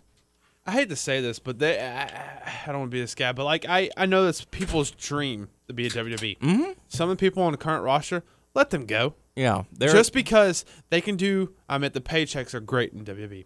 Mm-hmm. They can, Well, but if you're not maybe making not as- appearances, then maybe well, not you're as good as we thought. yeah, but let them go. Let them go do better things in other places. You know, well that's uh, they yeah. can learn different styles. They Yeah. can learn, you know. I don't. I think maybe the money the money's not as good as we thought. I mean, people are turning down WWE contracts left and right these days. Young Bucks passed on a deal. They said some other guys passed on deals because AJ, Oh, okay. I thought the narrative that I bought into all along was that AJ the, the the Fed was not interested in AJ Styles because or they would have had him. But no, they offered him a deal. They just offered him a shit deal, and he was like, "No, I'm worth more than that. I'm not going to sign for that fucking." Good money. for him. Yeah, I was good about for to him say that. because Then he went to New Japan, is making good now- money and fucking tearing it up. Yeah. Yeah. Breaking people's necks. But he realized becoming that- a threat. Well, he's He legitimate. realized- we should maybe not make light of him legitimately breaking Uh, people's necks, but Oh, it's happening though. but but he is breaking. Don't people's tuck necks. your chin for the Styles Clash. I mean, and he realized he doesn't have to be with TNA anymore. He's doing other stuff too. But that's what I mean. Let certain guys go. There's a lot of guys like okay. I want to see Cesaro succeed. Mm-hmm. I don't want him released. I'm I'm I'm being selfish. I want him to be a top guy in WWE.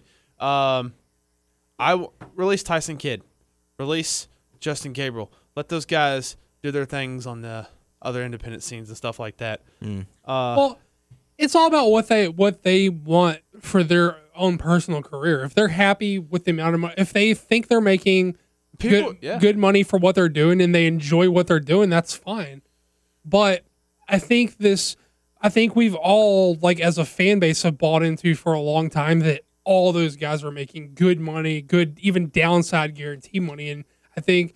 Through Punk and through Del Rio and through some other guys, we're starting to see that's exposed. Those guys aren't making as much as we think they're making. It's kind of like a. I just Unless saw- you're a top top guy. It's like I just saw a video not too long ago about misconceptions about working in radio, and it was mm. spot on. It was like people think that you know people in the radio are making you know six figure incomes. While that might might be true for people who are having their shows syndicated, or if your name is Top top top. yeah, end if your name is Howard Stern, you're making seven figures. But like most normal radio personalities, they're making average income, like the average American income right Sure. now. So you know, and and myself, you know, I'm making lower than average income. You know, just because I'm not one of the top guys here. You know, top hill. Hey, you're our top guy. I appreciate that. Number But- one in our hearts. Yeah, Yeah. from uh, number one in the 94Q. hood, G. Yeah, that's what it is. Um, but uh, but you know, it's it's the same with with WWE. You know, if you're not one of the top guys, you're not going to be making top money. So, but whatevs. Um, but that takes us into the uh, into the next matchup. Roman Reigns going up against Big Show. Um, th- they've fought each other a couple times in the past, and uh, they're going at it again. I guess they're trying to make this the the big, you know, we shall overcome and defeat the evil Big Show match. I am I am really not into Roman Reigns. You know how I said I really wasn't into Rusev? Mm-hmm. I'm into Rusev more than Roman Reigns. right. Can we talk about um, the lack of bun on the house show? Yes. That Please. was like what? that was a mind trip. We were like, wait, what? She looked a lot- good though. She she looked she looked fine, but my point is, I was like, sh- I I'd seen her without the bun, but I'd never seen her on like. I never seen her in her role Mm-hmm. without the bun, and I was just like, "Whoa, where's the bun?" It was distracting. I uh It's like, what is this on your head? We're talking about the house show. Yes, uh, the she, she didn't have event. her. She didn't have her bun. that those legs though. Dead ass. That ass though. Yes. Good stuff. Easy there, big fella. So, uh, but yeah, I mean the Ro- Roman Reigns versus uh, Big Show, and ends up uh, ending with a disqualification. Um, and then uh, Reigns went to spear Big Show while he held the steps over his head and almost falls and crushes himself. The one thing that I can't buy into though uh, is that immediately after that, the ref just instantly lifts the steps up and just moves them right right out of the way. Like, did y'all happen to catch that? Yeah. That was fun. I'm watching this Batman and Robin dogs. I don't know. Well, Batman. you Robin click dogs. play on this thing. And I like, didn't know. wait, I didn't click it, but Oh, maybe it auto ran. yeah, But That's uh, weird.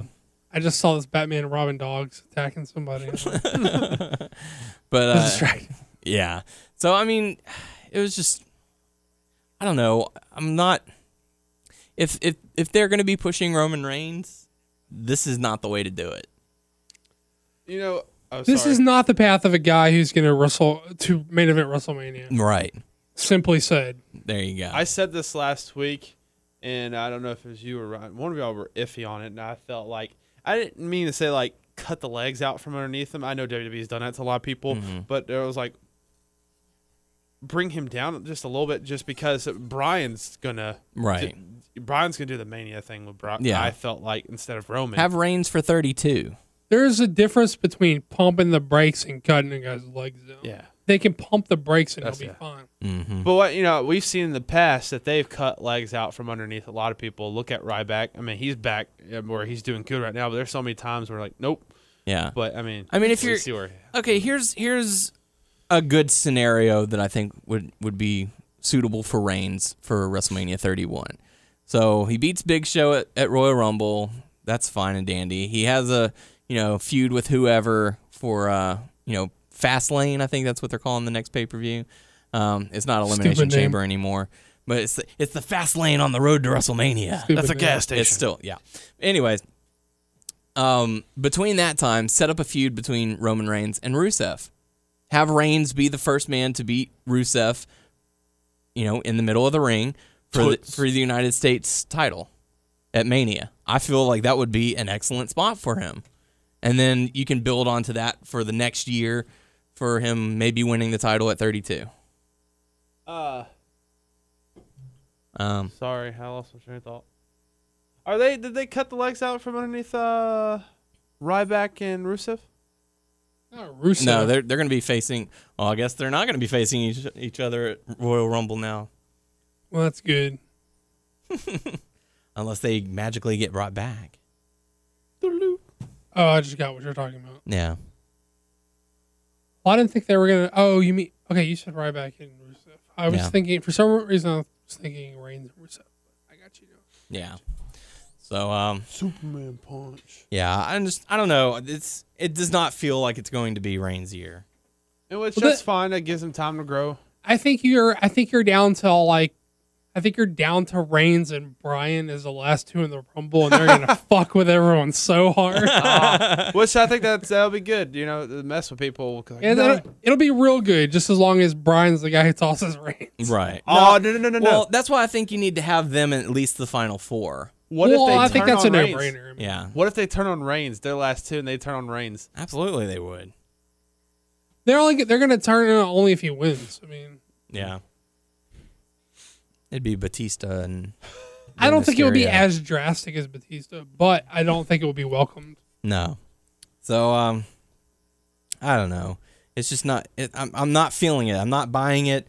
I know they want to push it, but push, it real good. Yeah. I'm pushing it real good. So, anyways, that takes us into the next matchup. Very short matchup. Natalya going up against Nikki Bella. Meh. Um, Paige comes down to ringside and showing support for Natalya because she's There was apparently a on focus Total on her during that match. because she's on Total Divas now. We gotta push that. I guess. Uh, Well, yeah, I want to say not about this match, but at, at the house show, the three on three Divas tag. How fun was that? That was like super That was fun. a lot of fun. I thought it was a fun like six Diva tag. I was like, Mm-hmm. why can't we get that on TV? It was a it was a nice, you know, probably like eight minute somewhere around there. Something like that. It was a nice eight minute match. There was comedy. There was sex appeal. There was you know, some action in the ring. asses. People getting spanked. Uh, A lot of people getting spanked. they had a Ha- half the NXT, uh, participants getting spanked. NXT diva that was in the match. Sasha Banks. Diva. Yes. Um, funny thing about that, I'm actually friends with her on Facebook, and so I tagged her in the pictures, and she sent me a little message saying thanks. She was like, "Hey, thanks for tagging me in Hey, those." thanks. What's your number? No, He's engaged, I'm an, motherfucker. I'm an engaged, She don't know happily that. engaged He's man. fucking- She don't know that. He's spoken for. What are you trying to say? He doesn't know how you conduct yourself in your relationship, but he's spoken for. I am happily spoken for, sir. I know you are. That's right. You let everyone know on the show. He is happily uh, spoken or taken. There He you go. is the man. It just says thanks for the pics. That's all. Right there. Boom. Sasha Banks. Ta-da.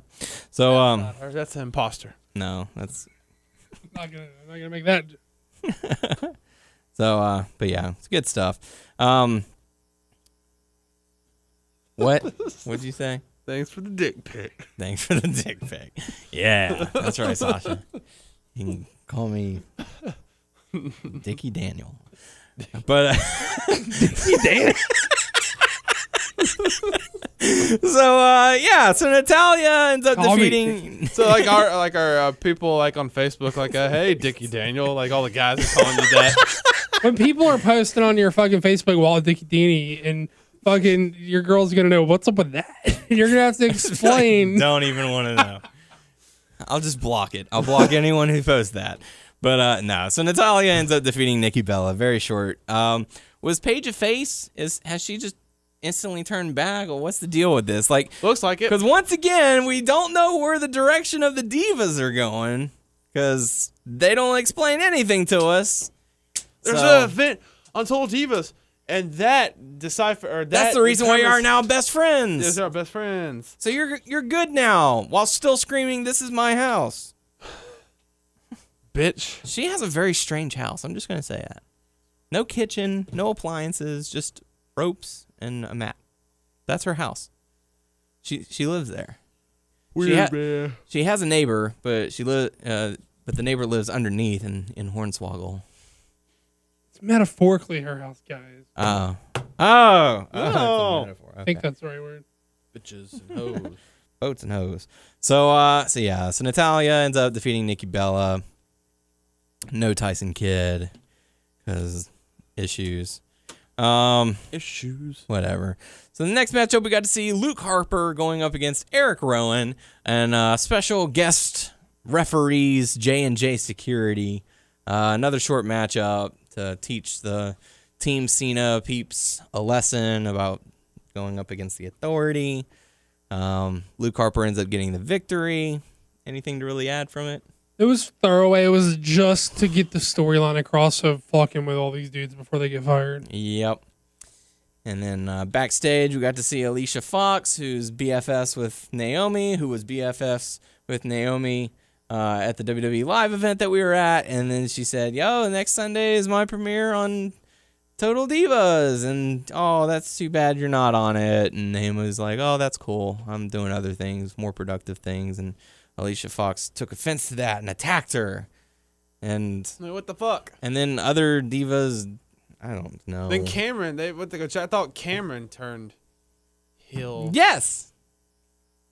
Don't you love that logic that they I'm have? confused. Yes.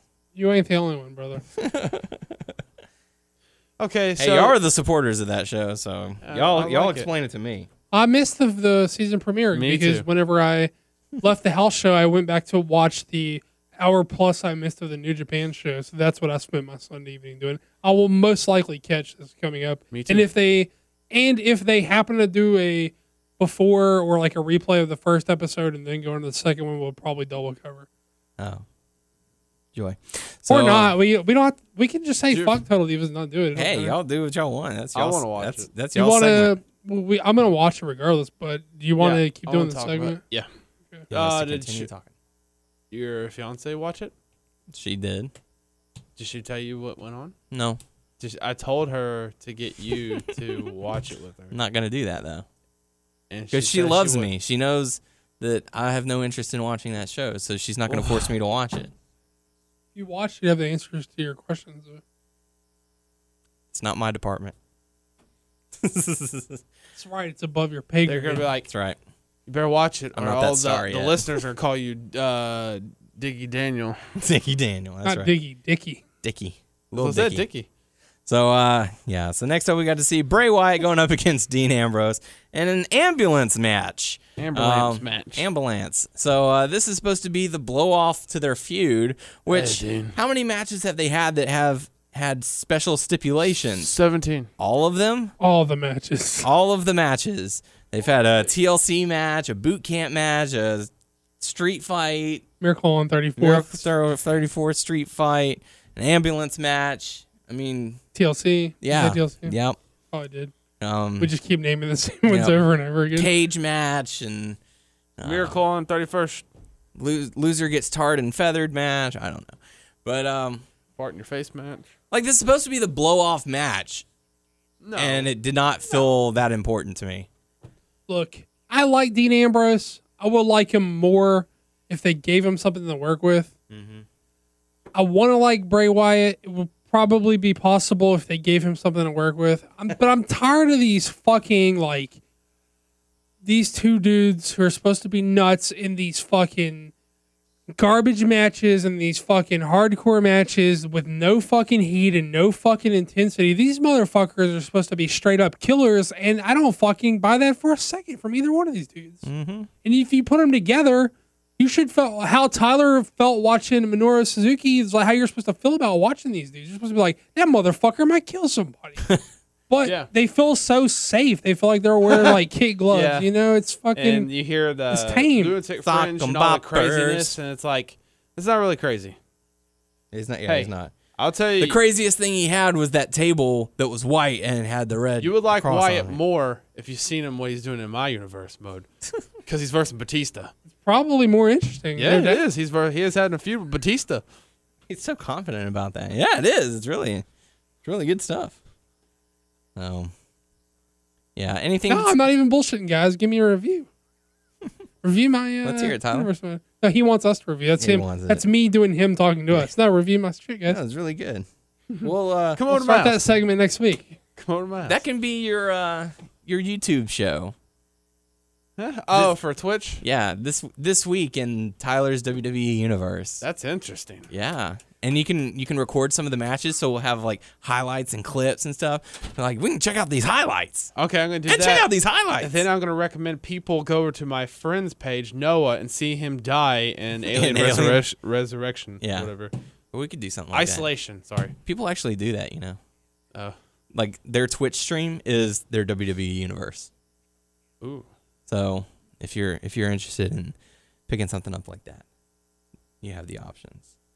So okay, but uh, yeah. So Bray Wyatt, Dean Ambrose, very lackluster. Uh, but it was what's sad to say is like it was the most exciting match on Raw. Yeah. I was not into it at all. Um, just just didn't do it for me. I don't know. This whole Raw was just I'm gonna be honest with you. mhm. Certain matches I walked away. yeah. Sorry. like I said, that bound certain things with WWE. I since I'm still in the burnout phase, I walk away from a lot of shit, and I do. Just how it is. Yep. So uh, Bray Wyatt ends up getting the victory, which I don't know the logic of that. I know they're trying. They're saying uh, that they're going to want to build Bray Wyatt up for a possible Undertaker match for Mania, which one we talked about last. yeah, week, that shouldn't happen. Uh, two, when was the last time Dean Ambrose even beat Bray Wyatt? It's been a while. Has it happened? I mean, I want to say yes. Hmm, I don't know, but Bray Wyatt has won at least like the last three major matches that they've had, with the exception of maybe like the boot camp match for the tribute to the troops. Yeah. So three out of four Just gone to Bray Wyatt. split them up and let them do their own things with other people. Now. Yeah. Come on now. They're just I don't know they've they've lost so much direction with a, a lot of characters in the WWE, and it's kind of sad to see. But uh, next up, we got to see Miz, Mizdow, and Alicia Fox. You can tell how enthused I am about this.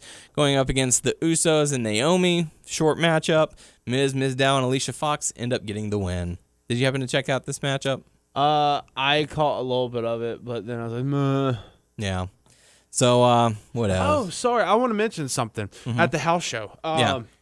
See, you're Miz- excited about that at least. Well, it just, it just, uh, there were certain things that I forgot Whoa. to, uh, yeah, Whoa. I forgot to say, but like, Whoa. I don't know how Mizdow was in this match for Mhm. Raw, but at the house show, he was mocking Miz. Yeah. and all the stuff. And when he wasn't looking, because uh, Usos came out and he was dancing behind Miz's back and stuff like that. And then he would mimic Miz behind his back like he usually does, but then he would have his left hand and he was like going like uh do like a hand puppet like. Mhm. I guess he was blah blah blah blah blah and move his you know head back and forth like making fun of the Miz behind his back. His head back and forth. And then when he was dancing and stuff, Miz uh, Miz had to see him at the corner of his eye Yeah. and just didn't do nothing. And It's that's why he was it's, like, it's oh. pretty much like uh, it's like, hey, this is a fucking house show. You can do what you want, you know. Pretty much. It's not on film, but it, it was it was hilarious to me because he was mocking Miz. Yeah, it was good stuff. So, uh, you know, if you get a chance, definitely at least check out a house show. They're a lot of fun. Um, another thing that you said, and you were like, how would you explain to someone who's never seen the product what the hell's going on here Yeah, with because there are Mizdow? there are more than likely a lot of parents there that have not seen the products. they have no idea what's going on. So, I mean, is he a voodoo doll or is he just mocking him? Is he emulating Miz? What's the deal? Yeah. So, whatever. So uh, next up, we got to see Ryback going up against Seth Rollins, but oh, clumsy Kane! He is just so forgetful. Uh, it's actually going to be a handicap match: Kane and Rollins versus Ryback. Uh, Kane and Rollins get the victory, of course, because well, all the people have got to pay for their sins or whatever. Um, whatever. So next up, we got to see Big E uh, of the New Day going up against Adam Rose. This match ends in a disqualification after some of the Rosebuds Was decide. Bunny wasn't out there. No, because he was attacked by Adam Rose. Uh, Um, so he's attacked by some rosebuds, which causes a disqualification. Turns out it's Cesaro and Tyson Kidd, uh, and they explained on the uh, app or whatever after the show that you know they're their ti 2014 was supposed to be their year in some form or fashion in another, so they're gonna take 2015. They're and gonna I do what they so. want. I hope so because they're both talented guys, Mhm. and I want them to succeed. I want them to. I want all attack teams to uh, succeed. yeah, I'm just saying. I want them to succeed more than some of the other tag teams, like New Day and stuff like that. Mhm. Like I'm, like I said, I do like Tyson Kidd. I do like uh, Cesaro, and it's just, it's a shame that Vince doesn't really see too much into Cesaro, even Yeah. though he's a fucking talented, he's a fucking beast. it is sad. Um, okay, he's done his time where he's lost, lost, lost. Okay, and he's in the tag team now with Tyson. They're gonna play off each other. They're gonna do great things. Let let him. I don't know. Let him do stuff. The crowd loves them. I mean, I mean, they may boo him because he's a heel, Mhm. but they all realize his fucking talent. Yeah. I don't know. don't know. No one knows. But uh yeah, so after that we got um Cena Appreciation Night, or as some fans are calling it, every Raw for the past ten years. Um, Oh, there were some clips about yeah, throughout the whole night. Oh, you know, Cena did this, Cena did that. Ruthless aggression. yeah, good for Cena. Um so yeah, I mean it's just whatever. So authority calls Cena out and hey, we just want to thank you. You are the one responsible for bringing us back. We appreciate it.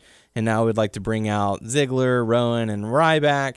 And here's something I thought that was going to be different. I thought like this might have been a tease or something. Like maybe Ziggler, Rowan, and Ryback were going to say, you know, where where have you been all night? We've been getting our asses handed to us. You bailed on us. We fought for you for the Survivor Series, and then Authority decides to kick our ass, and you're nowhere to be found. Cena didn't even have a match that night. He could have come out and stood in their corner. He could have come out and helped them in some form or another. Like this should have been like ultimate dogging of John Cena.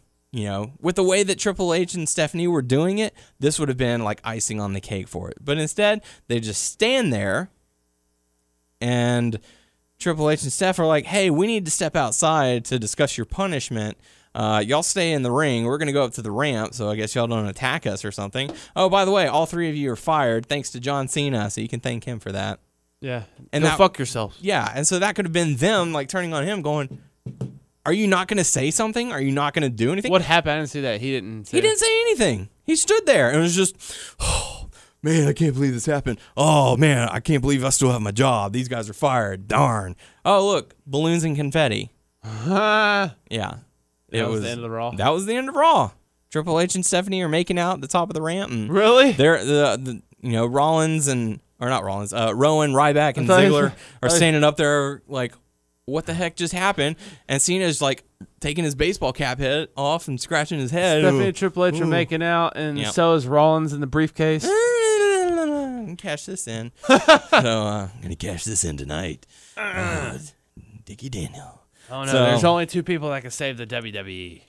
That is Daniel Bryan Yes. and Sting. No, no, no. Maybe. So uh, yeah, it was very lackluster, very disappointing Raw. Uh, normally, like their Raw for to start the new year is huge, you know, and it started that way because we got the video package to kick things off. We got the pyro to kick off Raw, which something we haven't had in a long time. Those two together. holy crap, It's supposed to be a great start, completely fell flat. Very disappointing. Um, not a strong start to Raw, so uh, for 2015, so it's kind of disappointing.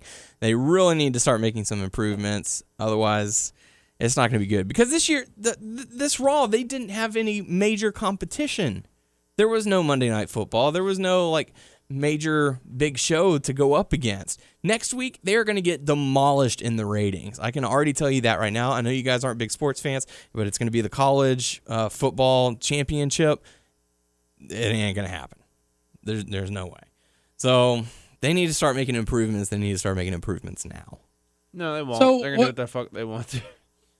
So my question is, this like heavily rumored, like this is the kickoff to the a big angle, like on this Raw. Is that just them firing everybody? Uh, Yeah, what's the big angle? I mean, I thought they were gonna tease like tease Brian Lesnar or tease Sting Triple H or something like that. I Yep. was like, I don't There's- know. Like I said, you know, their first Raw of the new year usually has something like huge. Like, where was it this time? Like, so flat. You want to see something big? Go to the WWE Network. It's only nine ninety nine. Yeah, but you know, for for you know, as much complaining as as we have been making, you know, there there are alternatives, um, which is really Yeah. good that there are alternatives. Guys, New Japan uh, Wrestle Kingdom 9, which is still available for video on demand on Flipps, which the stream is working now, or in many, many cable companies, is well worth your money. If you're not happy, go watch the show. I haven't had this much fun watching a show in a long time. Yeah. Yes. You've also still have Ring of Honor, TNA's getting ready to start back up this Yep. week. So um, Lucha Underground. mm-hmm. So yeah, I was. I didn't mm, get to catch that last heart. Well, the ROH show, and I was really interested. I really wanted to see Alberto El Patron. They just taped it Christopher this Daniels. weekend. Those haven't aired yet. Oh, they haven't. Okay, The cool, cool, cool. Alberto El Patron matches, they, his first TV tapings were this weekend. They haven't aired. Nice. Oh, I thought that was a pay per view. Uh-huh. Well, he is doing a pay per view, but his TV matches, I they just taped TV this past weekend. I want to say he has a match on there with Christopher Daniels. I think his first match is taped this weekend, but I'm not positive. cool. Might be wrong. Might be No, I saw some pictures of him in the ring. Okay, yeah. So he, And they, they had the taped streamers for him. Saturday. He, he, they taped Saturday. They'll be rolling it out in the next couple of weeks. Very cool. But like I said, there are other options, and here to talk about those other options, our special guest this week. You're listening to a special interview segment for the official podcast for WrestlingNewsSource.com. Okay, folks, joining us on the show this week, he is the second longest reigning Ring of Honor world champion in ROH history. He is a Ring of Honor legend, Nigel McGuinness. Mr. McGuinness, welcome to the show. Nice to be here, boys. How are you? Oh, we are doing, Doing good. fantastic. Certainly happy that you could join us this week.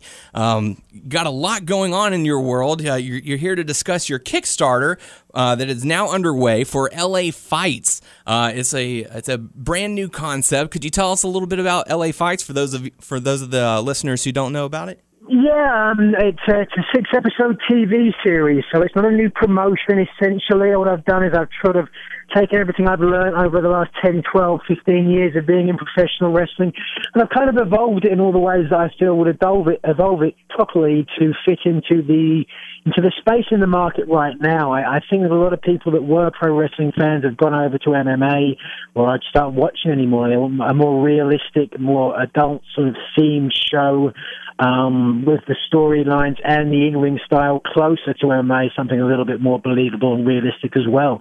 Um, so I've written a six-episode series that, as I said, I think pushes progressing in all of the directions I've mentioned. I mean, nothing that I'm suggesting. I think any of the integral parts are probably things that everybody has thought about themselves. You guys probably have as well. Maybe you watch shows like Breaking Bad or Sons Oh, yeah. of Anarchy or stuff like that and thought, man, why can't there be a wrestling product like this? Or mm. maybe you've watched the in-ring style and think, yeah, every now and again, yeah, you know, maybe some of this stuff just doesn't work nowadays. Like having someone in a sleeper hold and seeing his arm drop twice before it stops and oh, he fights back out again. You know, there are a lot of these sort of changes that a lot of people have suggested over the years, but no one's ever really put everything together into one concise package project and put a price tag on it as well. Uh, and a lot of people have reached out to me and said, you know, I've had similar ideas, and so I know I'm on the right scheme. I know I'm in the right direction.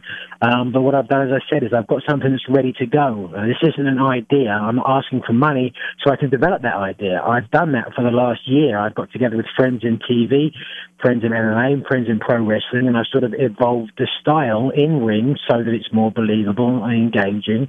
I've written these storylines within a six episode series within a script such that you'll care more about the characters and therefore care more about the the actual in-ring stuff as well. Uh, and I built it all to a second season so that if this takes off and this does well and we get a big uh, sort of fan base behind it, then a, a bigger company or a bigger TV channel can come on for a second season and we really can reinvent and reinvigorate the industry.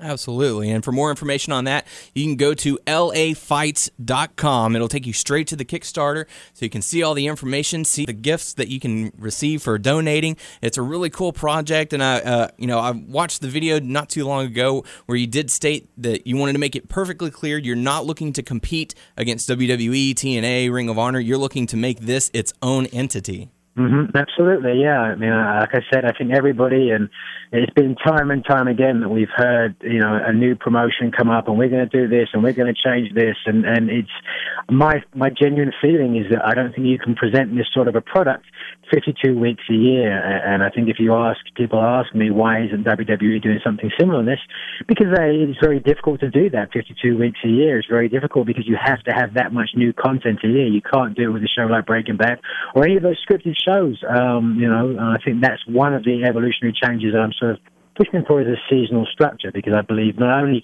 will it enable you to build to highly anticipated season finales, on top of that, it will give guys time off to, to heal and recover from injuries, which when you're wrestling 52 weeks a year isn't quite so easily. Right. It's uh, I mean, in, in watching it though, guys, I mean, you guys have seen the pitch videos. Of course, you've you've seen. I've got about twenty-one, twenty-two thousand dollars so far and back, as I'm asking for three seventy altogether. Did you guys have any questions? Are there any issues with it? I mean, what what what do you think? Um, uh, anybody has any concerns about the project? I've tried to address it. I've done a couple of videos. I've done some some, some I did a Reddit uh, AMA as well last Monday, um, and I want to be completely open and transparent with what I'm doing. I'm not going to put out this project and go here. It's take it or leave it. Either get behind this. If people have issues or concerns or interest or something's not completely clear, I'm totally available on Facebook or Twitter or LAFights.com. You can send me a message on there and ask me whatever you think. But in terms of what you guys have seen, what questions did you have? Well, uh, from the videos, I've, I feel like it's uh, pretty clear. You know, it's you and you know your friends like are all talking about it, and it's just it's pretty clear. You know. Um, well, that's great. I mean, fantastic. Good. Uh, something that does pop into my head, you know, you, you are saying that you're wanting it to be a more believable storyline, and you know, as as far as uh, the wrestling aspect, the in ring action, uh, you know, we do we do know your your policy or your thoughts as far as blood in, in the wrestling in, uh, industry, especially of what happened in your career. Uh, you know, would that be something that might be featured? Because I, know, I do know that you know in more believable fights like in the UFC, blood is a, a pretty constant thing. So, what's your stance yeah, on on that happening? It certainly is a storyline I could have employed, and I think really I'm, I'm saving it to a second season when arguably it would fit better then. Um, to be honest with you, well, I sat down and I thought, what storylines are there in pro wrestling, sort of behind the scenes right now, that is easily digestible and people can really get a hold of? Mm-hmm. And really, the, the, the blood issue didn't figure that highly um, because obviously a big portion of my issue with blood is the intentional blood loss, and therefore right. within a, a, scripted show where what I'm presenting is as real, then intentional blood loss is neither here nor there. Um, there certainly is the possibility for a, for a storyline in terms of the uh, unintentional, uh, but that would obviously be talking about making sure that guys get tested and stuff like that, and that's that's another storyline perhaps for a second season. Absolutely, I, I can make a yeah. whole mini series on that. I just I just love this idea that this could be like seasons. Oh, have you seen this season of the mm-hmm. show? And it has like it could be drama, it could be you know um, comedy, comedy, and just and it's wrestling, and that's just so cool. And another thing yeah. that uh, we also talk about on our show from time to time is a little crossover thing sometimes between pro wrestling and uh, comic books. It kind of reminds me a little bit, maybe like Chikara, because they they do comic book related stuff too at times in superheroes. Could that be a possible thing too for uh, your show? Like maybe later on down the line, maybe like a little superhero thing or something. I mean, I'm I mean, I'm trying to ground it more in reality. I mean, Okay. I, I haven't seen a lot of what Chikara does, but I think they have a fantastic product that appeals to, to a certain niche audience that watches their shows. And I think you know that's what they do so well is that they they are categorically different and they put something out there that isn't the same as everything else out there. And because of it, they have a, a wonderfully loyal fan base um, that, that supports the product. You know, um, Yeah. but in terms of what I'm doing, I I think I'd, I'd steer clear of superheroes or anything like that because I, I genuinely believe what I'm trying to push is the realism of people and, and how characters are shades of grey. Okay. You know, people don't need to be able to fly. Um, they just need to be able to care, uh, and people need to sort of see that side of them. Uh, And I think, that, arguably, uh, certainly on a mainstream level, we haven't seen those sort of characters, uh, uh, perhaps even for ten or fifteen years. I think if you look at um, Steve Austin, he was certainly a, a of grey guy that obviously you, you could say to a to a large extent, you know, worked like a heel a lot of the time, but was cheered um, by a lot of the fan base, you know, and. Um, I think that's the sort of character that people get behind. And uh, in in your video, you have people like Jimmy Jacobs and Colt Cabana saying that this is what the the wrestling business needs. Uh, are they going to be featured in your show? Who you know, you don't have to spoil everything, but you know, who are some of the people we might be able to look forward to? Um, at this point, no one's guaranteed uh, a spot in there. What I've done is I've written um, characters, and, and I've got a couple of people in mind for, for a couple of those characters. Um, but that will become part of the casting process once it gets funded. Um, because A, I need to make sure the guys can wrestle that certain style, and B, yeah. I need to make sure they're available, and C, I need to make sure they've got the acting chops, and, and D, I need to make sure that whatever characters I've written already, part of that character coexists with the person in real life. For example, I have a character that's homosexual, um, therefore I can't ask someone to play that character and, unless really they are homosexual, or certainly unless they really have the acting ability to pull that off. I mean, that that's part of my my theory behind writing these storylines is that wrestlers aren't great actors, uh, and I'm I'm a perfect example of that. I can sort of play myself turned up to ten. I can you know play Nigel McGuinness, but I, I can't do anything else. And I I kind of sort of fe- saw that being out here in Los Angeles and going to auditions and, and trying to be something totally that I'm not, and just can't pull it off. You can't pull it off at all, and I don't think in pro wrestling we need it because everybody has their own storylines. You know, I mean, everybody you know, there's a storyline about ambition, about a guy that is married and has two kids, and his wife is constantly saying, "I don't want to keep doing this. You're going to get hurt." You're not making enough money. You know, you can get a good job with my dad, and you can make some money.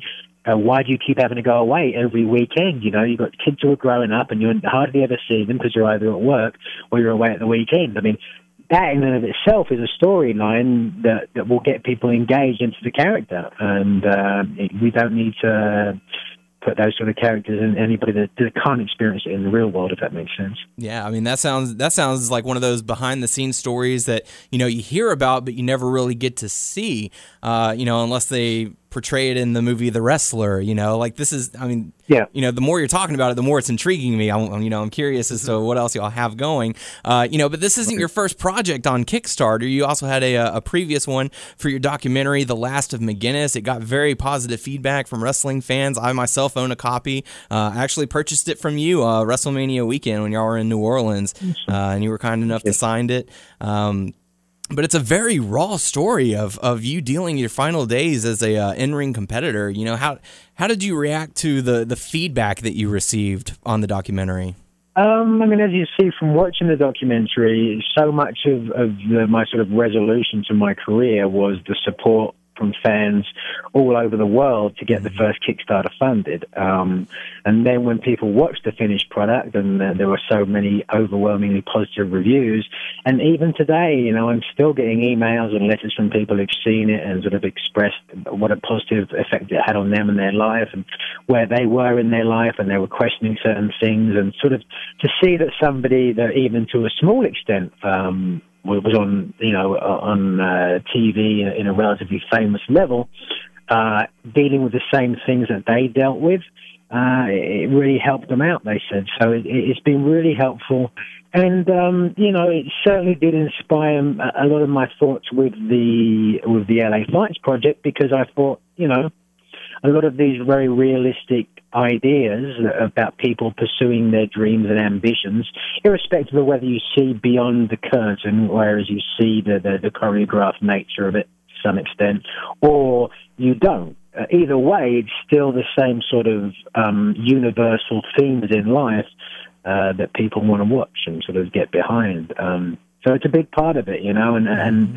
I put the documentary up for free on YouTube this past weekend just to show people that, you know, this is what I'm capable of if people get behind me and, and back a Kickstarter because that's the reality of the world that we live in. I mean, some of the concerns that people have had, and rightly so, is the fact there are so many uh, Kickstarter projects out there, and a lot of them very valid. You know, so I'm not taking anything away from that, but at the same time, there's been a lot of Kickstarters that either a um, people who backed them felt they didn't really get their money's worth and it wasn't the product they wanted, or even worse, they didn't get any product whatsoever um, mm-hmm. because legally, essentially, there's no uh, absolute way you're guaranteed of getting it. So all you can do is you're not really backing the project, you're backing the person. So you mm-hmm. can't look other projects. All you can do is look at the person, look at what they did in the past, and you know see whether you think that they'll do the same thing again. And you know, I asked for money for a documentary. I got the money, uh, and I, I made a documentary. And as you said, it's had overwhelmingly positive reviews. So you know, I think that's um, that gives me equity somewhat to, to say I can do the same thing again with this project. You know, I'm not just asking for a certain amount of money and going, I'll give this a shot. You know, I put a, a lot of work over the last year in writing the script, my friend out here who's a producer, he budgeted it professionally. And this, you know, $307,000, don't get me wrong, it sounds like a lot of money, and it is a lot of money. But to shoot a six episode series, it really isn't that much at all. In actual fact, if we were doing this in an ideal world where I could ask for any amount whatsoever, I would ask for at least a million, if not a million and a half, to do it exactly the way I want. Mm-hmm. But as it is, I know I'm never going to get that through a Kickstarter. So I said, look, what's the minimum amount that we can shoot? It's the bare bones. So I can guarantee we will get a good product out there, and that's 370 because I have to pay back the, the, the you know the Kickstarter takes a cut. I have to pay taxes on it have to put money aside to, to mail out all the rewards and make all the rewards. You know, so that takes a lot of the money out as well. And a lot of people don't sort of figure that, and that's why a lot of these projects aren't seeing completion because they go, well, how much do I need to make this? Great. And they'll ask for it, and if they get it, then wait a second, what do I do with everything else? You mm-hmm. know? And so I've done this. It isn't my first day in the park. Um, this isn't my first Kickstarter. I had a very successful one with a documentary. I made sure everybody got their rewards for that. Um, and so that's all I can say, boys. You know, all I can say is I've had this idea for a long time, and I felt like it was time to pull the trigger. You know, trying to put it out there and see how much interest there is within the professional wrestling demographic. See how many people really want to see something different out there and, and want to get behind it and support it. Because I've heard it time and time again. You know, I hear it all the time. I don't spend a lot of time on the internet in chat rooms or any of that sort of stuff. Um, but, but I do see it on Twitter at, every now and again, and it's usually on Monday nights where people are complaining. Mm-hmm. You know, I can't stand the product anymore, and I hate it, and why are they're insulting our intelligence, etc., etc., etc. Well, now there is the opportunity to, to, to get behind something that is different, that is not going to insult your intelligence, is going to put pro wrestling on the sort of level of those shows that everyone rave about on social media. It's there, it's the opportunity, and if people get behind it, it can become a reality. And uh, that's all I can do. I'm going to continue to push it on social media and tell everybody I possibly can about it. I'm making more pitch videos. I'm answering anybody's questions that has any concerns about it. I can't do any more than that. And to a certain extent, I've, I've, I've sort of come to peace with it. You know, mm-hmm. I, I put a lot of work into this. I feel I have a great product, and I'm going to work as hard as I possibly can until the end of January, whether this gets funded or not. You know, and I don't, you know, after I watched the video and after I saw the things, you know, I'm, I'm like, how can you not back this? This is yeah. just, like you said, this is what I know I feel like I want, you know? You're sitting at home on Monday nights and frustrated, and well, here's your chance to help not only be a part of it, but help create it. That just sure. so cool, man, so cool. So in the in the in the grand scheme of, of it all, you know, say the uh, the Kickstarter is successful, you get some extra cash to to make it happen. Would you be looking for maybe like a TV deal? Would this be an online exclusive? What you know, would you be looking at Netflix? Well, that's, that's the that's the beauty of Kickstarter is that I have carte blanche in terms of where I put it out there. You know, if a production company makes this, mm-hmm. then they have to make their investment back straight away, which means you know it may sit on the cutting room floor for a long time, or maybe the only deal they can get was with the small channel that a lot of people aren't going to be able to see. It's not going to have the get the eyes on it. It really need to to reinvent the industry. And um, now we live in a world where I mean, just look at YouTube. You put it up on YouTube, you get 10 million views, and you're set. You are you are set for a second season. People are going to get behind that. So that's an option. As you mentioned, Hulu. You mentioned Netflix. There are other platforms. Amazon um, is looking into creating new content as well uh, or even going traditional routes by trying to get it on a, on a, on a channel like FX or, or HBO or stuff like that. I mean, I have the contacts out here to get meetings with people in these companies, but I'll be honest with you, they are being pitched a hundred ideas every day, and they're not going to put money into something unless they think it's the hot thing. And I hate to say, but this is the reason why I'm writing it. Pro wrestling isn't the hot thing anymore, and it hasn't been the hot thing for ten years. So you know, when people hear pro wrestling, they don't want to touch it. Um, you know, I, I'm, I'm, I'm, I sort of applaud the the thing on the El Rey network they're trying to do with that. I, I think the in-ring style is obviously still catering to, to the lucha fan base, which is fine in and of itself. Um, but I don't think necessarily it's going to cross over to a more mainstream base. Whereas I feel my project, uh, because it is more digestible and you know with the popularity of AM, MMA, uh, that I think it will you know really do some big things. Absolutely. Uh, I'd like to talk about your career just a little bit. Uh, I know you were trained under Les Thatcher, uh, so obviously you're very well skilled in the ring. Obviously, uh, were there any people backstage, uh, you know, in the past few years who have seemed to, you know, ask you for advice, or someone that you might have taken under your wing to help train?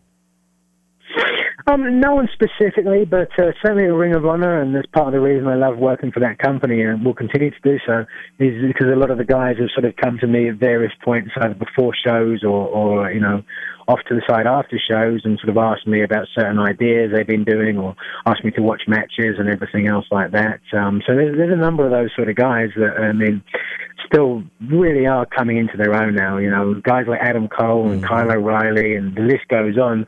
Tommaso Ciampa, like it, it really is so much talent there in Ring of Honor that it's uh, it's a blessing for me to still be involved. Very nice. Uh, you know, and you did spend some time over in uh, TNA working as Desmond Wolf. Uh, what was it like working with uh, with Kurt Angle and your feud with that? Yeah, one of the highlights of my career and life. It really is. I mean, he's for, a guy who's you know certainly arguably the best uh, the best wrestler of, of my generation. Uh, to be that humble and to be that open to work with a guy like me who's, who's come in essentially uh, from a, from a smaller company, um, you know, it was it was marvelous. You know, he, like most of the best wrestlers I've ever been in there with, they took what I did and they put it in the right places. You know, whether it's Dragon or Joe or Aries or Christopher Daniels, it's the same thing.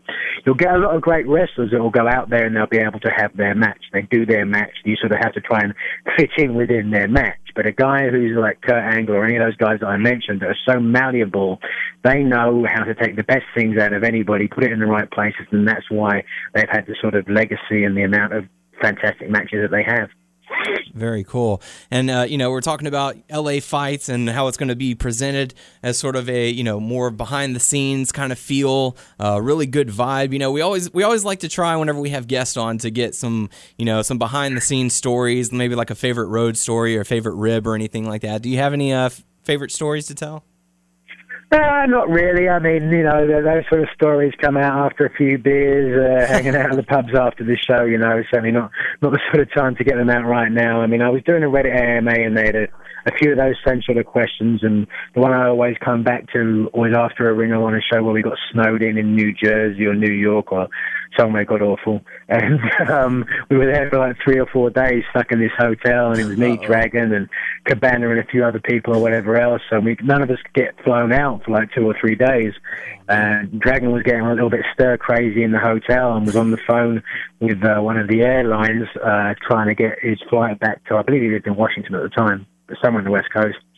And he was on, on hold for like four hours, and then Oh. Cabana uh, um, called uh, his cell phone from from uh, uh, another uh, another phone in the hotel, pretending to be the airline, and say, "Look, we've got you a um, connection."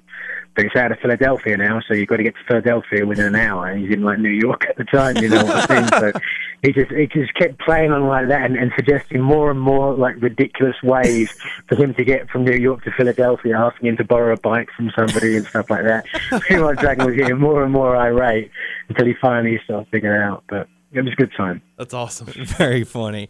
Uh, well, like I said, you can go to lafights.com to support the Kickstarter for Mr. McGuinness. Really cool. You can also go to nigelwrestling.com. You can follow Mr. McGuinness at McGuinness Nigel on Twitter. Really cool to have you on the show. It's been an honor to talk to you. Thank you very much for coming on the thank you. show. No worries, guys. Well, I appreciate your time. As I said, just uh, you know, keep telling people about the project. Get behind it in every way that you can.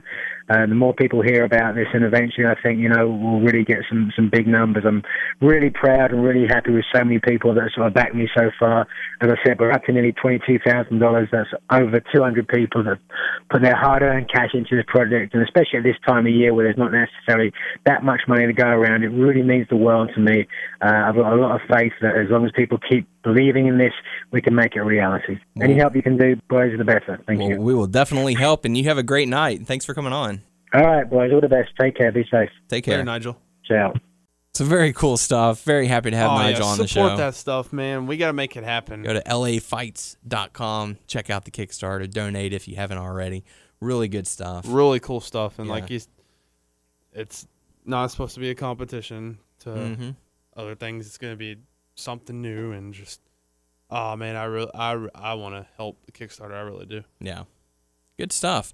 So uh, no total divas this week, no Q and A, guys. but uh, only one bit of hot topic news. If you haven't heard already, SmackDown's going to be moving to Thursdays starting next week. Uh, Also, I believe TNA is live on Wednesday this week, yes, uh, Um, which is probably the day you're hearing this if you hear it as soon as it goes up. Yes, Destination America channel. So make sure you check your local Well, now that, well, wait, they're gonna start playing on Wednesdays. No, no, no. The first one is live this Wednesday. Then they're going to go to Friday nights, I believe. There you go. Oh yeah, yeah. They're like, are they? They are. Friday nights, right? Because I think usually Thursday on I- I- Well, I think that they moved to But Friday no. to compensate for SmackDown moving to Thursdays. It's like, Ah. yeah, we gotta, we can't be on that NXT same. is moving to Wednesdays. Right. Now you get Raw on Monday, NXT on Wednesday, SmackDown on Thursday, and TNA. Superstars is on Tuesday. Or No, no, it's it's main that's event. Sorry, I sometimes get this mixed. yeah. Um, So every day Sundays of the week, Sunday is Sunday Night Heat. Um, Saturday night's Velocity, yeah, or was that Wednesday? I don't know. I don't know. Anyways, there you go. Thanks for uh, thanks for tuning in this week. Make sure to check us out and submit questions on our Facebook page, WNS Podcast, our YouTube page, WNS Video. Check us out on WrestlingNewsSource.com and WrestlingNewsSource.com on Facebook. Feel free to check out the archive on Wrestling News Source for past episodes and our uh, superstar interviews on our YouTube uh, channel. We're Good on, stuff. Uh, Twitter, uh, Stitcher, and uh, that's it. Tw- sorry, Stitcher, uh, Beyond Pod, and Player.fm. Just search Wrestling News Source uh, to find us. as well as iTunes. iTunes. Yeah. Blah blah. Yeah, we're on Twitter at WNS Podcast. Uh, Daniel's at WNS underscore Daniel. Tyler's at Tyler underscore Aber. Um, like we said a hundred times for this episode, check out Wrestle Kingdom. A nine. It's My- great. It doesn't.